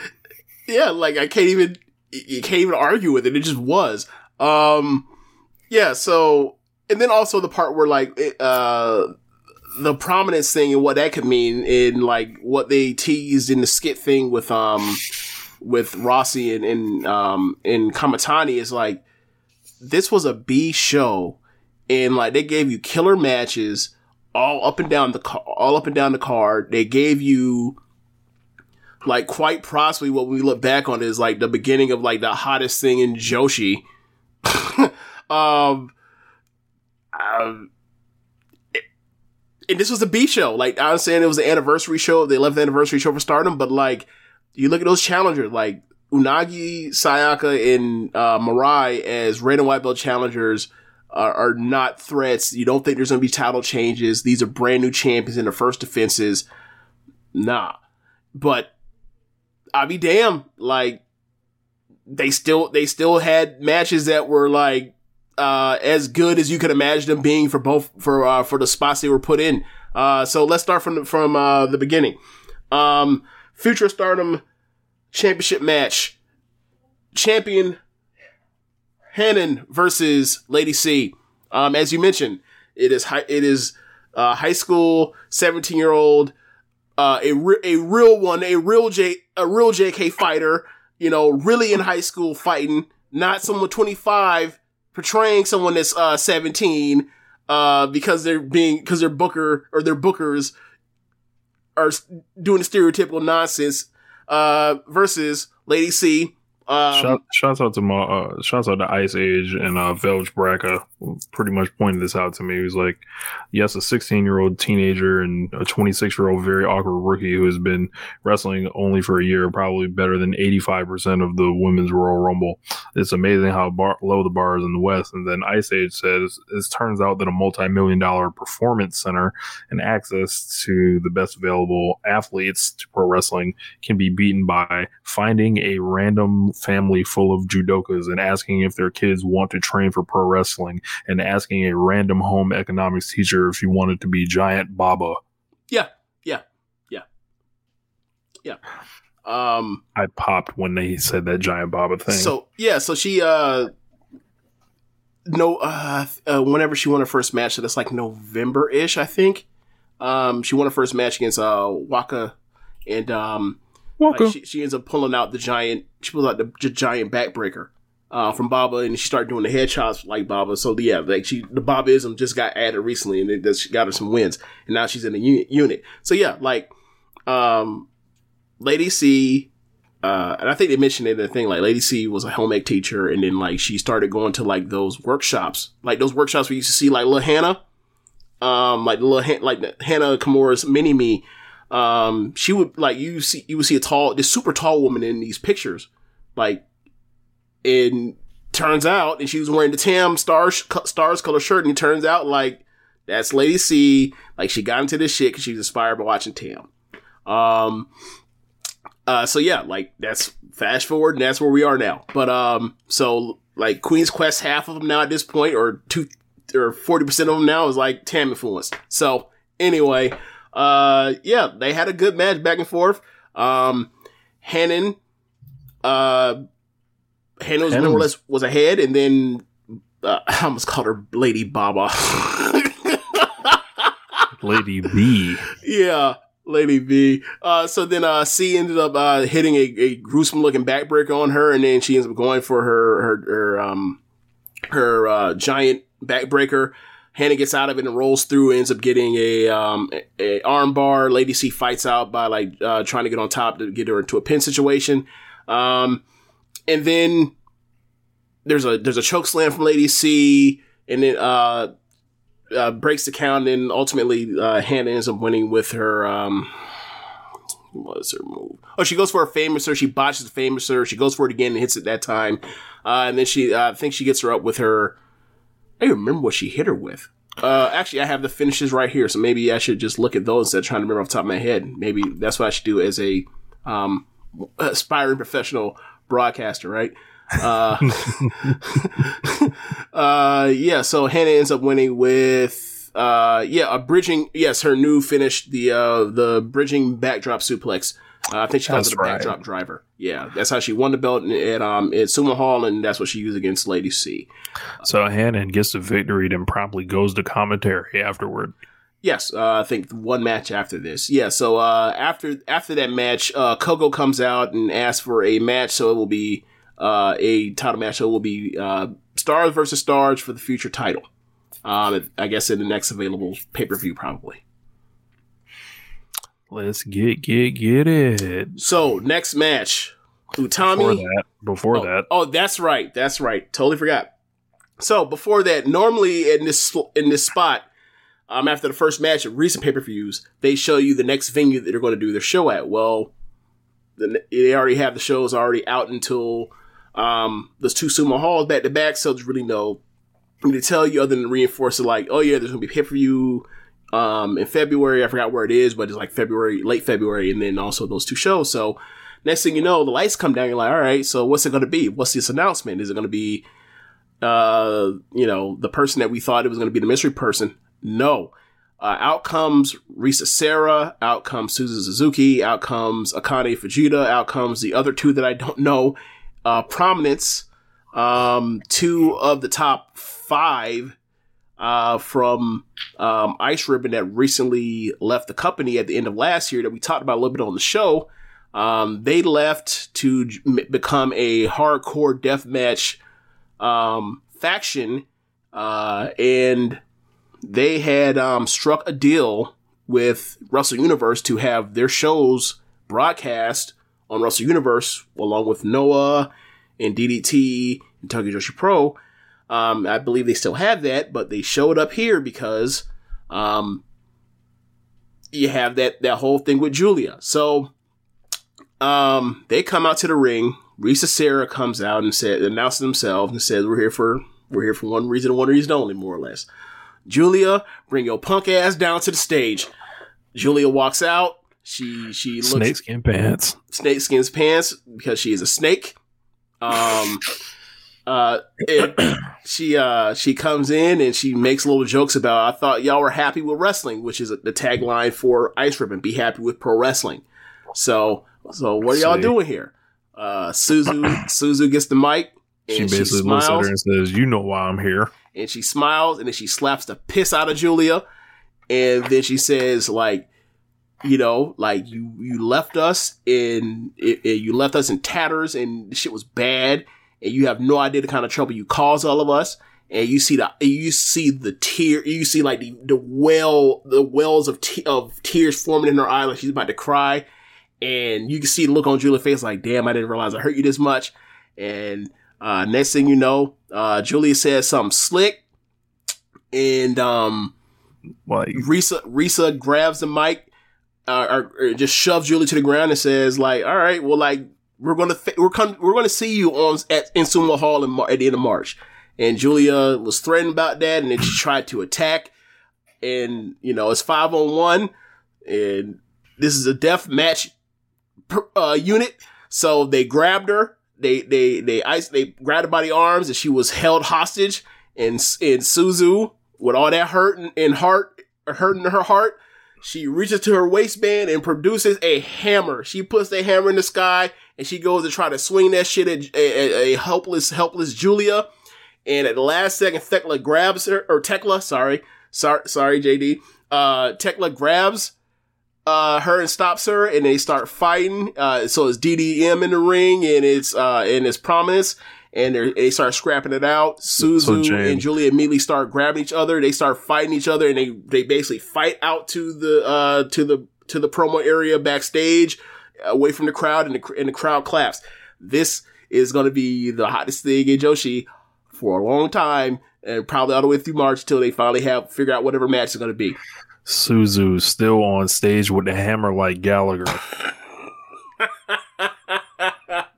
yes, yes. Uh, so for those, that, Suzu better with the hardware than show, Crudler says. yeah, she, I mean, she actually uses it, and also light tubes and all types of crazy shit. So uh, the thing with uh, I can't really speak much for the other two that I don't know, like uh, like um Miyagi, don't know. Um, the other one I don't know, but uh, the last so I saw the 15th anniversary show for Ice Ribbon uh, last year. Um, that didn't have the good attendance, but um, third from the top was uh, Akane Fujita, and she was with Tekla, and they had a very good physical match. Um, the and then obviously like uh, Suzu, Suzu's one of the better Joshi's, uh, Joshi in, in in on the scene. Same for Risa Sera. So um, Suzu was the champion. Um, in early became champion in early 2020 and was probably going to have a title defense against Giulia, but Giulia left in the middle of the night like the Baltimore Colts uh, out of the premises. So um, I'm sure when she meant that, she was like, "We were supposed to do all this shit together. You lucky left me hanging to dry." Um, so, uh, so Giulia yeah, thought she wasn't never going to see them again. You know, Yeah. went to a new school, transferred, all that. Yeah. Nah, so we we here. right, You, you ain't getting away from us. We Yes. gonna pull you down. Crabs in a bucket. oh my god so um the thing for me is seeing that and seeing how uh you know giulia has such a um contentious relationship with Ice Ribbon since she left, obviously because she left and she may or may not have still been under contract, and uh, you know, uh, really, really upset. Hey, ch- check the comments and read read read, read the uh, last comment. James. It all got blocked out, so because it all it has all stars, so I can asterisk Oh, okay. asterisk. So like send Cr- it to me. Kriller. Yeah. Uh, Uh, let me see if I can find it. So anyway, um, yeah, like, so she has been sniping at Ice Ribbon like on like Shoe Pro and any uh, media that she has to like uh to talk about it. So, um, so uh, yeah, the Robert Sam Joshi. Giulia, the Robert Ursay of Joshi. That's great. okay, the art model of Joshi. uh, yeah, yeah, yeah. Uh, so, um, what was I gonna say? Yeah, yeah, yeah. So, I forgot where our point was about Ice Ribbon. Uh, oh yeah, so Giulia's been saying his stuff back and forth, and then like even Tsukasa Fujimoto was like, "You left. Why are you still talking about us?" or whatever else. And obviously, like a lot of people in the scene, especially wrestling fans that like aren't on the ground and are not like domestic fans, like they still have this outdated sense of loyalty as far as like how it used to be in like, you know, the 80s and the 90s when it came to promotions, where it's like you don't leave, uh, stay with, you know, who trained you more or less. Like, and if you do, it's taboo or whatever else. Or like, and then from Giulia's perspective, it was like, she said, like, I wanted to do this full time. Like, in a lot of wrestlers outside of stardom, this is a, like they do this as like weekend warriors. Like they're not actually like doing this and making full time money to do it. Like so, um, Giulia at that point in time, like she was a upper mid carder in Ice Ribbon. She wasn't a top star. Like she was somebody that they would send out to for Mayuki to defend it against this fucking smoker. Like, uh, but anyway, like she left. Um, and she may have still been on the contract. So there were a lot of bad feelings but back back and forth between them. So like it's it, it's actually like somewhat realistic and plausible that like these people are pissing each other. But you know, ultimately like they're there for for Giulia because Giulia became a gigantic superstar in that scene. Well, she joined Stardom and they put the rocket ship to her. She showed improved. So like from that perspective, like now that like Ice Ribbon has been in tatters, like you know. Like they also lost Maya Yukihi. She's gone freelance. You have prominence who all left to go freelance, start their own shit. Like now, you look at their top stars that are full time. The only two left are uh, Tsukushi and Tsukasa, and it's like now now Tekla, who was their top gaijin, who was a you know um was a champion uh, there. Like she left, now she's in Donna Del Mondo. Is like everybody's like has came to Giulia now. It's like Giulia's up by five thousand. It's five thousand nothing. Uh, Giulia versus Ice Ribbon right now. So Giulia won. I say that once Tekla showed up, now she's she's. I mean, she's she's like laughing and running backwards. This is like some Bob Stoops. You know, run the scoreboard up. Yeah, Keep yeah. throwing. Like, what, the what are we BC doing in the, computer, fourth? The Throwing. computer scores, boy, boy, yeah, yeah. It, it's it's real bad. Um, and you know, like we talked about it, like Ice Ribbon's their future, like is really per, is is really is really dangerous. Like it could it could go bad. Like obviously, you know, they'll they'll move people up, but like their undercards, aside from like two, uh, uh, two people from what I saw from their 15th anniversary, that's all they got right now. And like obviously, you know, they're freelancing, but you know how the freelancer works. Like you, freelancers when they show up to stardom, they tend to like eventually, Stay. yeah, over time because they're getting paid more money than they ever made before, typically. So um, I don't know what this means, but I'm really interested. Like it would be really cool. My my personal dream would be for Promise to show up. They're their own faction. You have Suzu and, and Risa as top stars in the faction, obviously. You have a, a good number two in, in Fujita. Um, you have those other two, you can figure out what they're going to do with it as far as being eaters or whatever else. And then, like, you have, you do your Donna Del Mondo versus Prominence feud throughout, like, 2021. Um, and, like, you still have Prominence have their independence so they can do their produce shows, they can do that death match shit way the fuck over there away from stardom. leave it over there. Go over there. You got your TV deal with Wrestle Universe. Go do that. And then when it's time for big shows or or whatever else, bring your asses here and fresh it help fresh up the card and even add to the depth where like uh, on weekends you don't have everybody wrestling. You don't even need to wrestle hundred uh, dates except for like the young girls at the bottom of the card. You can have Tam Nakano only have to wrestle like 80 shows. Mai only have to wrestle 80 shows. Syuri only have to wrestle 80 shows opposed to 102. Or, you know, like, it would keep them fresher. Right. And also give you the opportunity to run more shows if, if you so choose. So, yeah. Um, and lower some of the injury risk because they wrestle damn hard. So, like, I think that, like, it's going to be really interesting because, like, Suzu's really fucking good, and so is uh, Sera. Um, uh, yeah, so uh, that was that was that angle. So um, Tag team match: Oedo Tai, Momo, and Starlight Kid. They defeat Azumi and Utami, who came out looking like Shawn Michaels and Diesel. you Um, mentioned that. I was dying laughing when I saw them. Um, Momo and Starlight, just perfect evil shitheads, Yeah. and like they were. This match was oh, it was blazing speed, million Yes. miles an hour. I fucking love this match. Yes, but they also called a they also told a great story. They also told a great story. So um, as you also- mentioned, Like Momo needs to be in lights out matches with both Azumi and Utami. And well, this match originally was supposed to be Utami versus Momo, or maybe um, that was a match they went with once they thought Azumi. They feared that she had broke her nose once you know Momo kicked the shit out of her with the punt kick. Uh, so, um, and that's the beginning of the match. Like, uh, Oedo, or Queen's Quest jumps Oedo Tai at the beginning of the bell. Then with Azumi and Momo in the ring. Uh, Momo uh, gets the advantage and she goes and she smirks and she's like, I'm just going to punt kick her face off again. And Azumi gets out the way. She kicks, uh, she kicks Momo's leg from out of her leg. She ends up in that, in the, in the, uh, on her, on her hands and knees and she ends up punt kicking the shit out of Momo. Um, Utami gets in. Utami stomps the shit out of, uh, Momo.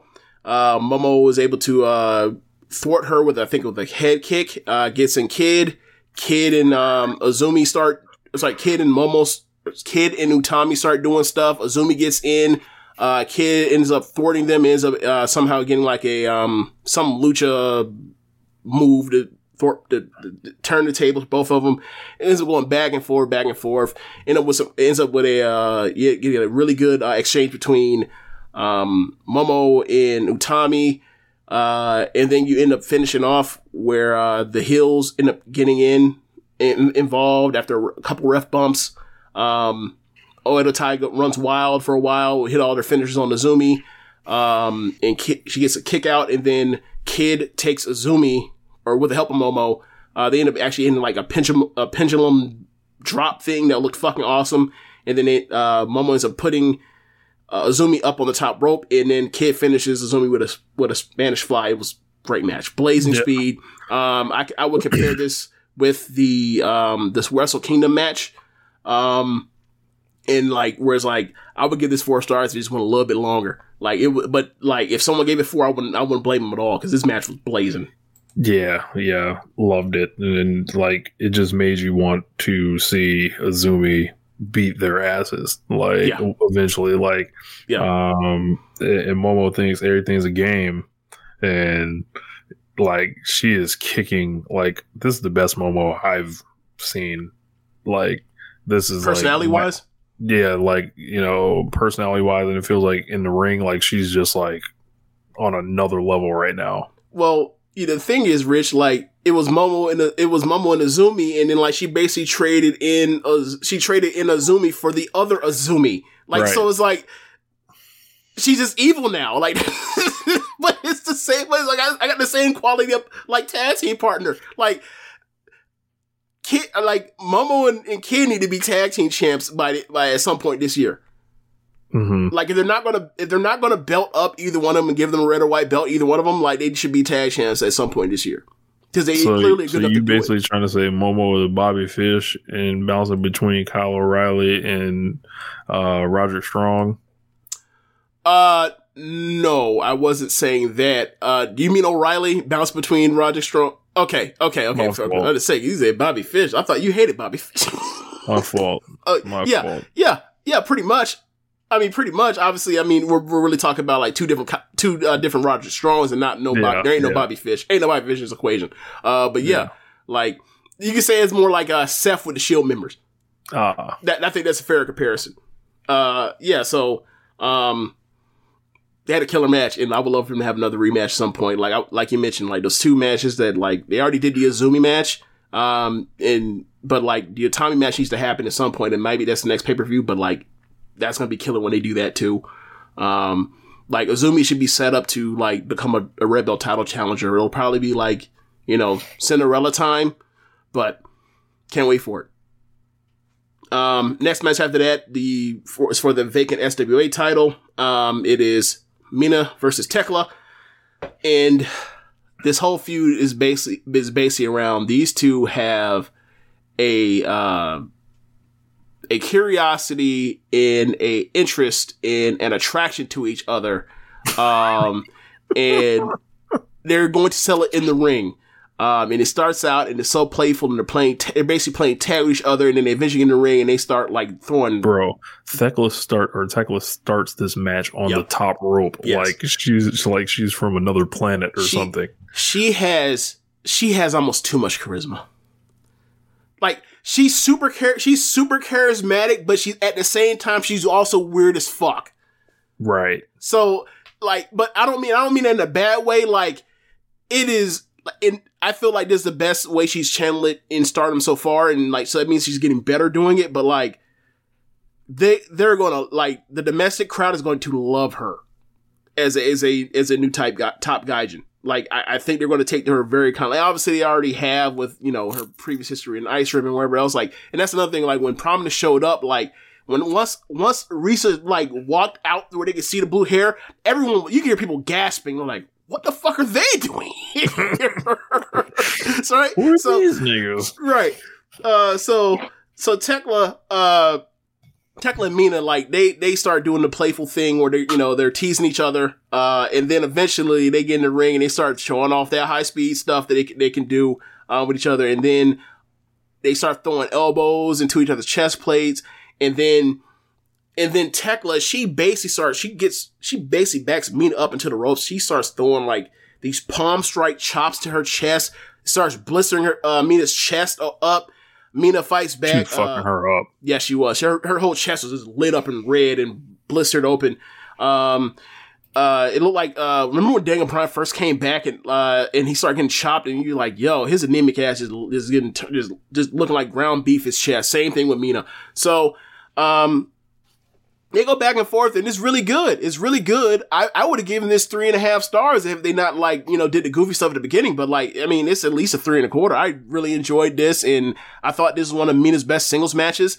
And Thekla, like, you know, just like when we first, uh, when, like, I figured that she was going to win this belt. We all figured this. And, like, I think that she can do some damage wrestling the mid card of stardom. Cause, like, that's what she'll be put up with defending this belt. She's gonna have, I feel like she's gonna have for a while and she's gonna show and prove her value, um, like being on these undercards pay per views, like being, you know, in the third match and the fourth match or whatever else in the mid card. Like, I think she's gonna have, a, she's gonna have a lot of really, like, m- middle three, high three matches. Yeah, um, this wasn't a on a preview show. We pretty much essentially said uh, Thekla will win. She would get the chance to kind of define herself with this belt in the promotion. Not worried about Mina at all. She's like, you know, she's always got something going on. Yeah. Um. Uh. Next match after that, uh, you ended up getting the uh tag team titles defended. Uh, Hazuki and Koguma versus Maika and Himeka. Um. So it the in the final of the uh 10 million yen paper pay per view, 10 million yen tri- trios um final. Uh, it was MaiHime versus uh, the top three stars, Hazuki, Koguma, and Mayu. So they've already had a match where DDM won. So th- this is more or less a rematch with you know two thirds of it. So as as they talked about, like a lot of this match at the beginning to start out was to get was uh, Koguma trying to convince uh, Maika to do the bearism. Uh, the match starts and Maika is actually like, she's like, I got something for you, sucker. Like you so you're so keen on getting people into the barrierism. How about I get you into the barrierism and then I take advantage of it? Uh, so like she's Maika starts it up and gets Koguma into it. Himeka's on the apron. She's into it. They go. Maika goes by Hazuki, who's on the her, her corner in the apron. No one, no trying to get Hazuki into it. Hazuki's like, "Can y'all fucking fight already? I want to do this stupid shit. I want to fight." what So- is this fuck shit? yeah, so they they start goofing off. They so then they get into it with uh uh with, with wrestling really fast. Um, and it it was really it was great all throughout. Like it was it was uh, you know, I mean it's basically uh, like more or less the equal of uh the previous tag match. It's just great wrestling. Uh, there's cool spots all throughout it. There's a spot in there where um. Hazuki hits the ropes and has uh, Koguma in between her and between Koguma's in between Hazuki in Himeka, and Koguma basically like catapults Hazuki into the air. She is basically like a you know a uh, code breaker off of that. That was really cool. Uh, there's also a spot where um, they get Himeka up, uh, or they had knocked Maika out on the floor. Uh, Koguma and Hazuki get up to the top rope to basically hit like a diving double move onto Himeka. Maika makes a save um, while they're up on the ropes, and then by that time she's fighting both of those two. Uh, she gets them and grabs them uh, for a double uh, second rope superplex, and then Himeka gets up, comes to, and they basically hit a, a Tower of Doom spot where one person superplex and two, superplex and two people, uh, and it was fucking awesome. Uh, from that point, because uh, the legal people were Koguma and Himeka. Himeka then uh, wears out uh, Koguma with lariats. His his comes off the rope and hits her with one that turns uh, Koguma inside out. She goes then uh, grab um, Koguma to cover her, and then Koguma basically uh, hits her hit like gotcha inside cradle small package one two three caught her slipping. Um, yeah. and Himeka, Himeka kicked at 3.1, got up and grabbed Barb, the ref, and put him into the corner and then stomped his ass out and was furious and then argued with him outside the ring. And then she stormed off. I thought, I thought it was a great finish. The, Um, the finish fooled me in, uh, or initially. I thought it went the other way, but then like when they got up, I was like, Mm. oh. Okay. Um, so Maika and Himeka continuing to prove um, what you know the answer to the question, like what if the Undertaker and Kane were good? I mean, I mean, Himeka is better than Kane, so I'm not, even, I'm not, I'm not even going to argue with you. I'm not, I'm not even going to go there with you. But yeah, like, um, this I- was, I this like- was an I like excellent how you match know of, of speed. exactly. Sorry. I said I like how you know exactly who I pegged to be who because like Maika, I have Yeah. her as Undertaker, Right. and Kane. wears black a lot, and then the other one was wearing black and red and is bigger. Yeah, yeah, Yeah. I, I knew what you meant. Yeah. Um, I wasn't gonna say yeah. Like this was a perfect like uh storytelling um thing of like bigger or of a smaller but more experienced, more skilled, and fa- and quicker and faster versus just pure power and strength. And like they displayed both in size, in size advantage. Like it, there was a great tag team between two giants versus two quicks. Awesome. Um, I ended up going. Um, I thought about giving this four stars. I end up going uh, three and three quarters. I Um, think I'm the same on that. yeah. So, um, next match after that, white belt match, Saya Kamitani versus Unagi, in 18 minutes. I gave this three and three quarters. Yes, sir. I it, it it succeeded in every facet that you can imagine. Uh, the only thing that I uh, and this also for the this also be the semi main event. My thing for semi main event is like uh, come up with your own matches because like this is very similar to uh, the layout for the white belt match that Unagi had with Tam, but at least Unagi got herself a, a match she can go to when, when need be. She has a template to work on. So, cause look, a lot of these wrestlers that are, that are of the skill level or worse than Unagi, uh, or even a little bit better than Unagi, ain't got a template for a championship match. They ain't got one to even th- come up with to think of. But she was using, um, she was using her blade runners to then set up the stretch plum, which is very similar to what happened with Tam. Um, and I gotta say, like, I thought, while I wasn't crazy about the first two, thir- first half of this match, I thought the closing stretch was sensational. Bro, Um, the crowd was going crazy um, at the end of this shit. Like uh, the eel came to play, showed up with the fire gear on, like kind of like the red Yeah. tint of what she normally um wears. She, Uh, I think that, I don't think, I know, outside of Syuri, nobody comes up with new gear as often as her. Like, from last year alone, or since she started in Stardom, she has had one, two, three, four, five, six different gears since she started in Stardom. And that was, it's been like 11, or sorry, it's been like 13 months. Like, she had two different gears for uh for the Grand Prix. She had a new gear for uh her white belt match in November against Tam, and she had new gear here. Like, and they're all and all of them are dope. Like they're getting progressively better too. Um, so yeah, like she, you know, if she keeps this up, she's gonna end up being uh, gonna nominated, For, for yep, nominated for best dress. Yep.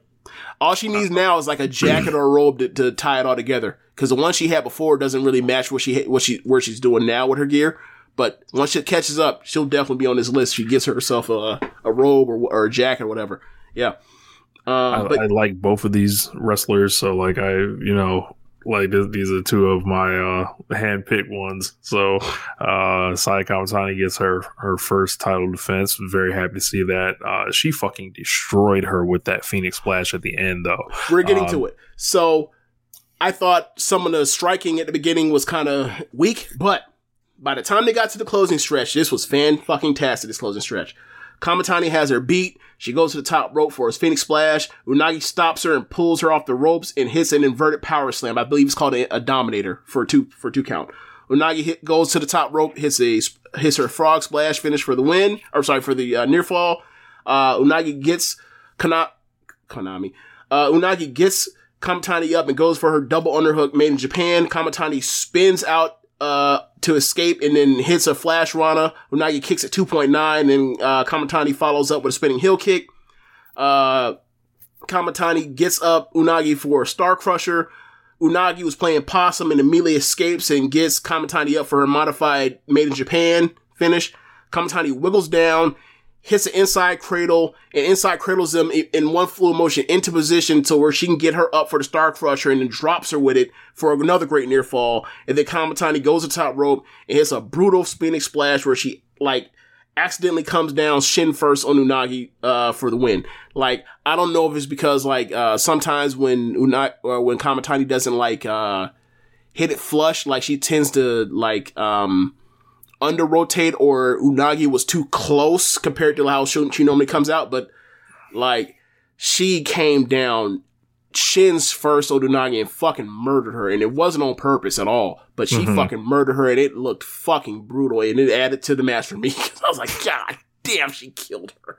Uh, but yeah, uh, like I said, like this is the second best match of uh of Unagi's career. It went 18 minutes. Like if you had told me 13 months ago that she could be out here having three and three quarter star matches and back to back uh title challenges, I'd have told you ain't no fucking way. Like she's progressed that much. Like she Read still has weird. eel. She she really has some um. She still has some weird um movement problems or whatever else. Like she gets uh she gets happy feet when she runs, but like runs ropes, but whatever. She she has figured out a match that that works for her that can be applicable to other people, and like that's where we are now.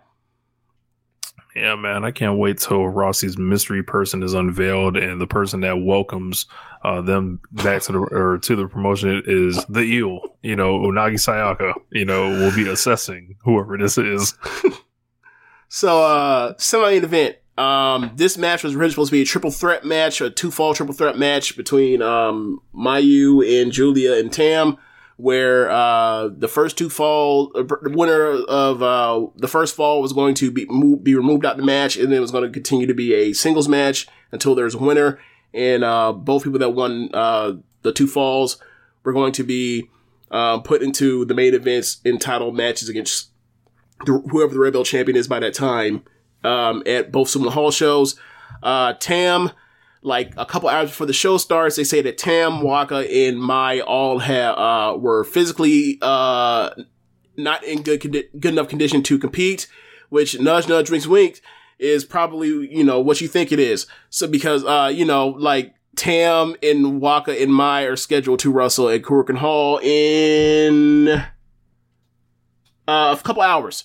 So, um, you, you name me other playing other thing where you you know not con- conditionally fit to uh, perform, and then four days later you are. Like, I'll give you I'll give you a nudge. Somebody somebody uh it's actually not somebody matt jackson said that he beat it in four days also or two days actually just recently so um yeah so that stunk that they missed out but um they ended up having between mayu and giulia i believe uh this might be their best match i i kind of favor their uh their grand prix match from last year uh from a rewatch perspective because it didn't go 30 minutes but um, this match was fucking excellent. Uh, this is one of the better matches in the history of Stardom.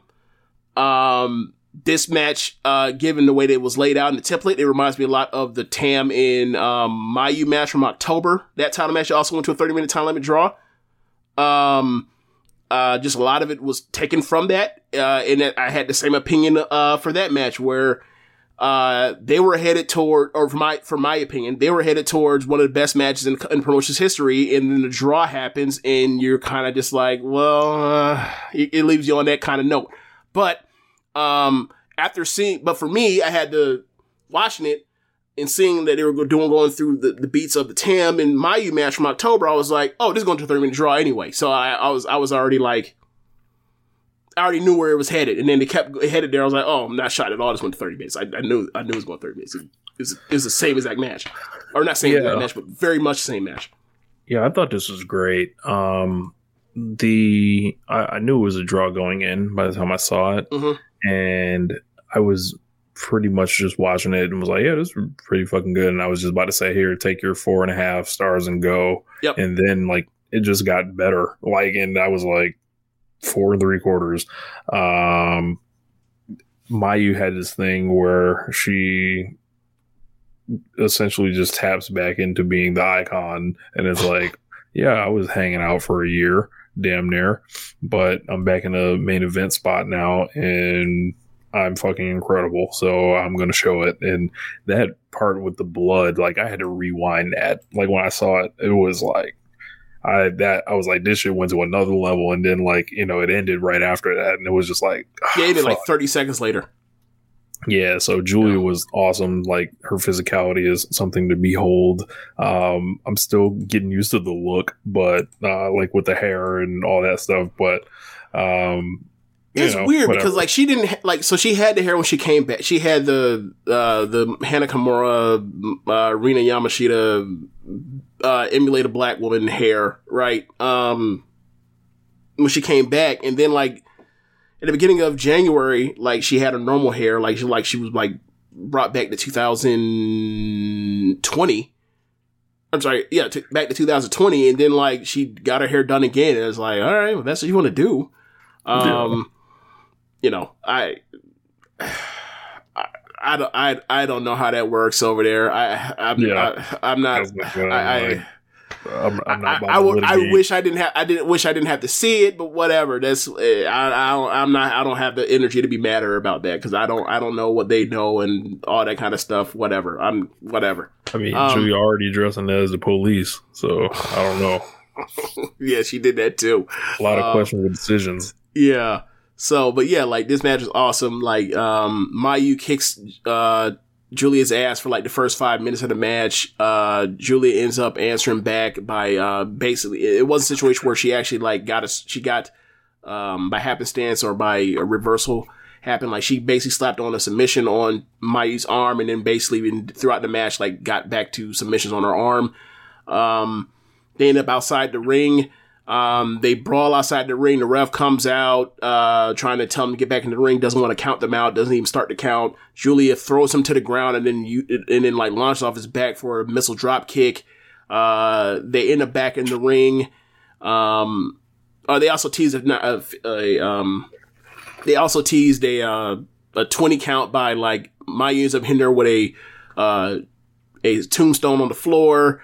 Uh, Giulia answers back and like hits her with like a off the apron, hanging off the apron neck breaker. They, they make the count of 19. Uh, they throw headbutts to their feet. Um, and then they go, and then there's a, there's a, a run where they basically no sell Germans, uh, German suplexes for like, like six of them, three apiece for each. Um, uh, there's a, escape out the back door finish uh, that Giulia hits that Mayu immediately reverses. Like, it was very much like that Tam Giulia match or Tam Mayu match from October, where like the, the head bust, the fight outside with the ref, the the head bust to the feet, the the reverse, the flash reversal pin that Mayu reverses, um, the soup, the, the run of suplexes. It it was I, I guess guess that's that's Mayu's like draw template. I don't know, I don't know, but whatever. Like the match was awesome, um, and yeah, like it's one of the best matches of the year so far. Um, whether you like the finish or not. Uh, so yeah, Draws. Draws. so I thought last year was the year to draw. So oh, it's gonna continue. They got more people they got to protect, baby. There's gonna be more draws probably. Uh, so yeah, um, body. yeah. So my uh, body end ends up going up for a, a his a second rope moonsault. I don't know if that's a, a Io tribute or not. She used to do second rope moonsaults and then hits you with a big one for a finish. But uh, his second rope moonsault goes up. Uh, hits a second one. But before she hits the second one uh, on the top rope, like she sits there forever because obviously, like to sell that you know the the the the, the where's a battle also slash buy time because I'm trying to get right to the draw, uh, the time limit. So she gets up and hangs up there and fights to get to her feet and and looks off balance and then finally hits it. And when she comes down, she lands with her waist right on Giulia's jaw and uh, Giulia gets split open on her jaw. Uh, and uh, Giulia kicks. She's bleeding everywhere. They they uh, they get to their they get to their knees and they throw. I think they throw either headbutts or forearms into the bell rings for uh for a conclusive finish. Um, great match, one of the best matches of the year so far. Um, so uh, Rossy then says, you know, y'all went to a draw, so uh, both of you get get the title shots on um, March 26th and 27th at uh, Sumo at the Sumo Hall shows. I think Mayu. I don't know what she said, but Mayu basically said like, "I'll take the last one. I'll take the last show. Thank you." uh, I don't, I don't know exactly what she said. She probably like, "Look, I had you damn near beat, so I'll take the last one. You go out there and fight. Uh, you go out there and wear down uh, Syuri for me, and then I'll go. I'll go take the belt probably after you wear each other out." But uh, yeah, uh, they shook hands afterwards, and they uh, went and going to the back. Um, so then the main event, the red belt t- title match, Syuri in her first defense versus Mirai, uh, the uh, the new incomer. Uh, in this match was power, power, and power versus this wrestler, and um, Syuri ended up working this to where she uh, she was overwhelmed at first, and then she wore over over time she wore Mirai the fuck out. And then Mirai was holding on for dear life, and she kept fighting and fighting and fighting and fighting, and the crowd got behind her and started clapping in the cadence that Mirai wanted the- the- them to clap for her in. And I gotta say, I don't think I've ever seen, you know, Syuri's one of the hardest kickers in the world. I don't think I've ever seen her kick anyone this hard as she was kicking Mirai. She No. fucked her chest up. Um, Straight up, bro. so This was a gang initiation. you want to be down with Donna Del Mondo? All right, you going you gonna fight me, the world class woman on another level, Syuri. Like Syuri was fucking bullying her, but she wouldn't die. And Syuri like kind of loses focus, and then Mirai like starts handing her her ass at a certain point in the match. But then Yeah. Syuri's like, "Well, I'm Syuri, and I ain't fucking losing." And Yeah, then s- she fucked kicks. her up even more. and then kicks like- came out, and then the kicks come. I love when Syuri wait, holds off on the kicks. I love it. Like that's some are Syuri, like the yeah. biggest equalizer in wrestling right now. Is like once she start, once she, she wrestle you, like she also has a for, how she forms her matches where like she'll always take a big bump out on the floor on the apron too. Syuri, uh, after she starts, after she's already like got control of the match, she like they give control back to her opponent. But like, man, like once some kicks fly off, it's just it's just on a different level. Like, just, just changes the fucking temperature of the room. Um, but yeah, like as you mentioned, um, Mirai kept fighting and fighting and fighting, and then eventually, like, um, Syuri just fucking took her fucking head, to, just, just took her fucking head off with a buzzsaw kick, got her up. Uh, start, actually started throwing some um back uh spinning back fists, some uh, hurricanes, and it sent uh Mirai over to the ring ropes, and then she got behind her, lifted her up, and uh, hit her with the uh, one wing um emerald uh, Flowsion and got the win. Um, and they signed off. Um, this was an excellent shot. I, I ended up giving this, uh, I don't know, probably like four, or four and a quarter. I don't know, but it went like 20 something minutes, like over 25 minutes. 26 minutes, 27 minutes. And like, you know, like this is somebody that like doesn't even have 100 matches, I don't think. Like, I have to look it up, but like, It was is, impressive. yeah, Like, it was, this was great. Yeah, uh, it, like, this is a woman that is like basically just a power wrestler that has the, um, has like the, the stock setting yet, like the young girl setting, and like we'll see what she ends up developing into with what she adds over time. But like she's not even close to fully formed, and she went out there with one of the best in the world. And you know what? In a way, it reminds me of the uh, 2018 Grand Prix uh, final with uh, Utami and, and Mayu, where it's like this woman has no business having a match of this caliber given her stage. Like, obviously, you know, Utami was only like that was probably like her probably like her fucking 15th match, but still, it was like of that level where it's like you went 30, you went third, damn near 30 minutes with one of the best wrestlers in the world. You had a great match and you held your own, and like who knows what the fuck you're going to be in two years. Um, so yeah, Mirai has a career 80 matches. Uh, Kriller says, "Why didn't T- Tokyo Joshi Pro have anything for Mirai?" I can't answer that. I mean, okay, why didn't they have anything for Natsupoi? Why didn't they have anything for? Well, I mean, she was a mid carder in, in Tokyo Pro. You get my point. Like Tokyo Pro has like six really good wrestlers, and then the rest are like people that have.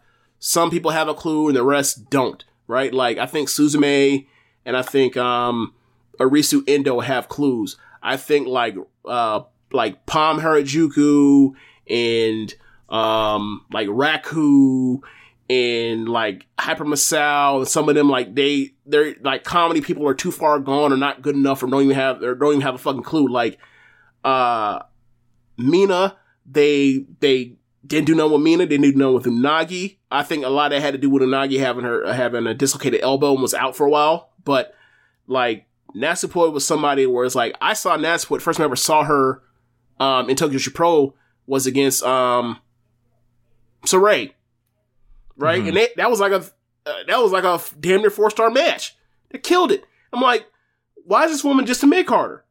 I know how good Tokyo how much depth they have.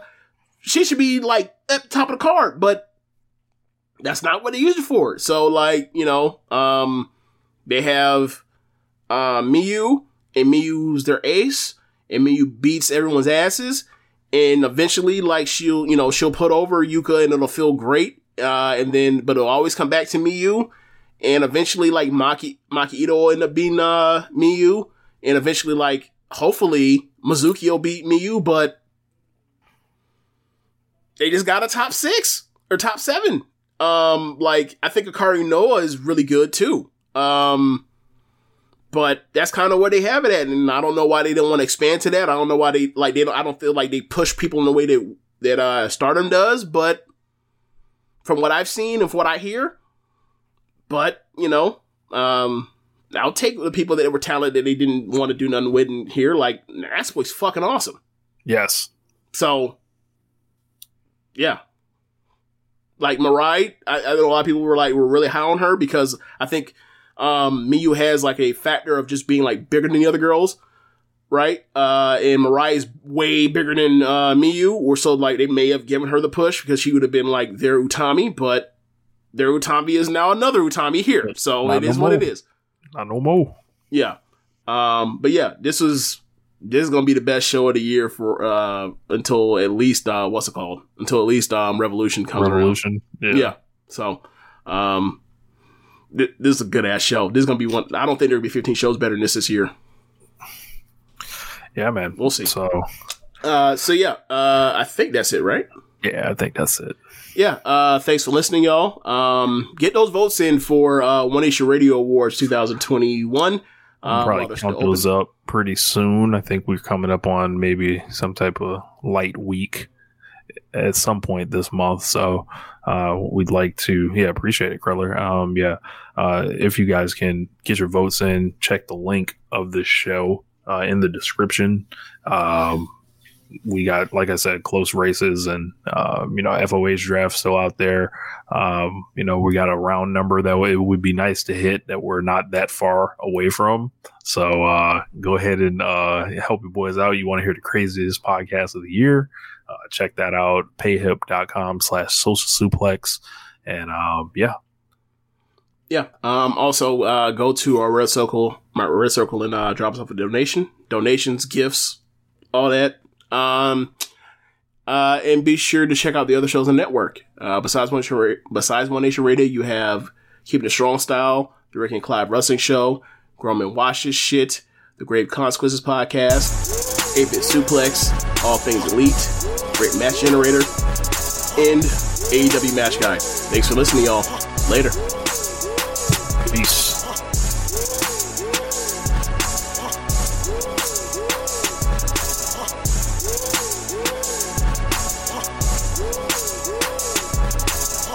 Say goodbye to your credit card rewards. Greedy corporate mega stores, led by Walmart and Target, are pushing for a law in Congress to take away your hard earned cash back and travel points to line their pockets. The Durbin Marshall credit card bill would enact harmful credit card routing mandates that would end credit card rewards as we know it. If you love your credit card rewards, tell your lawmakers hands off my rewards. Tell them to oppose the Durbin Marshall credit card bill.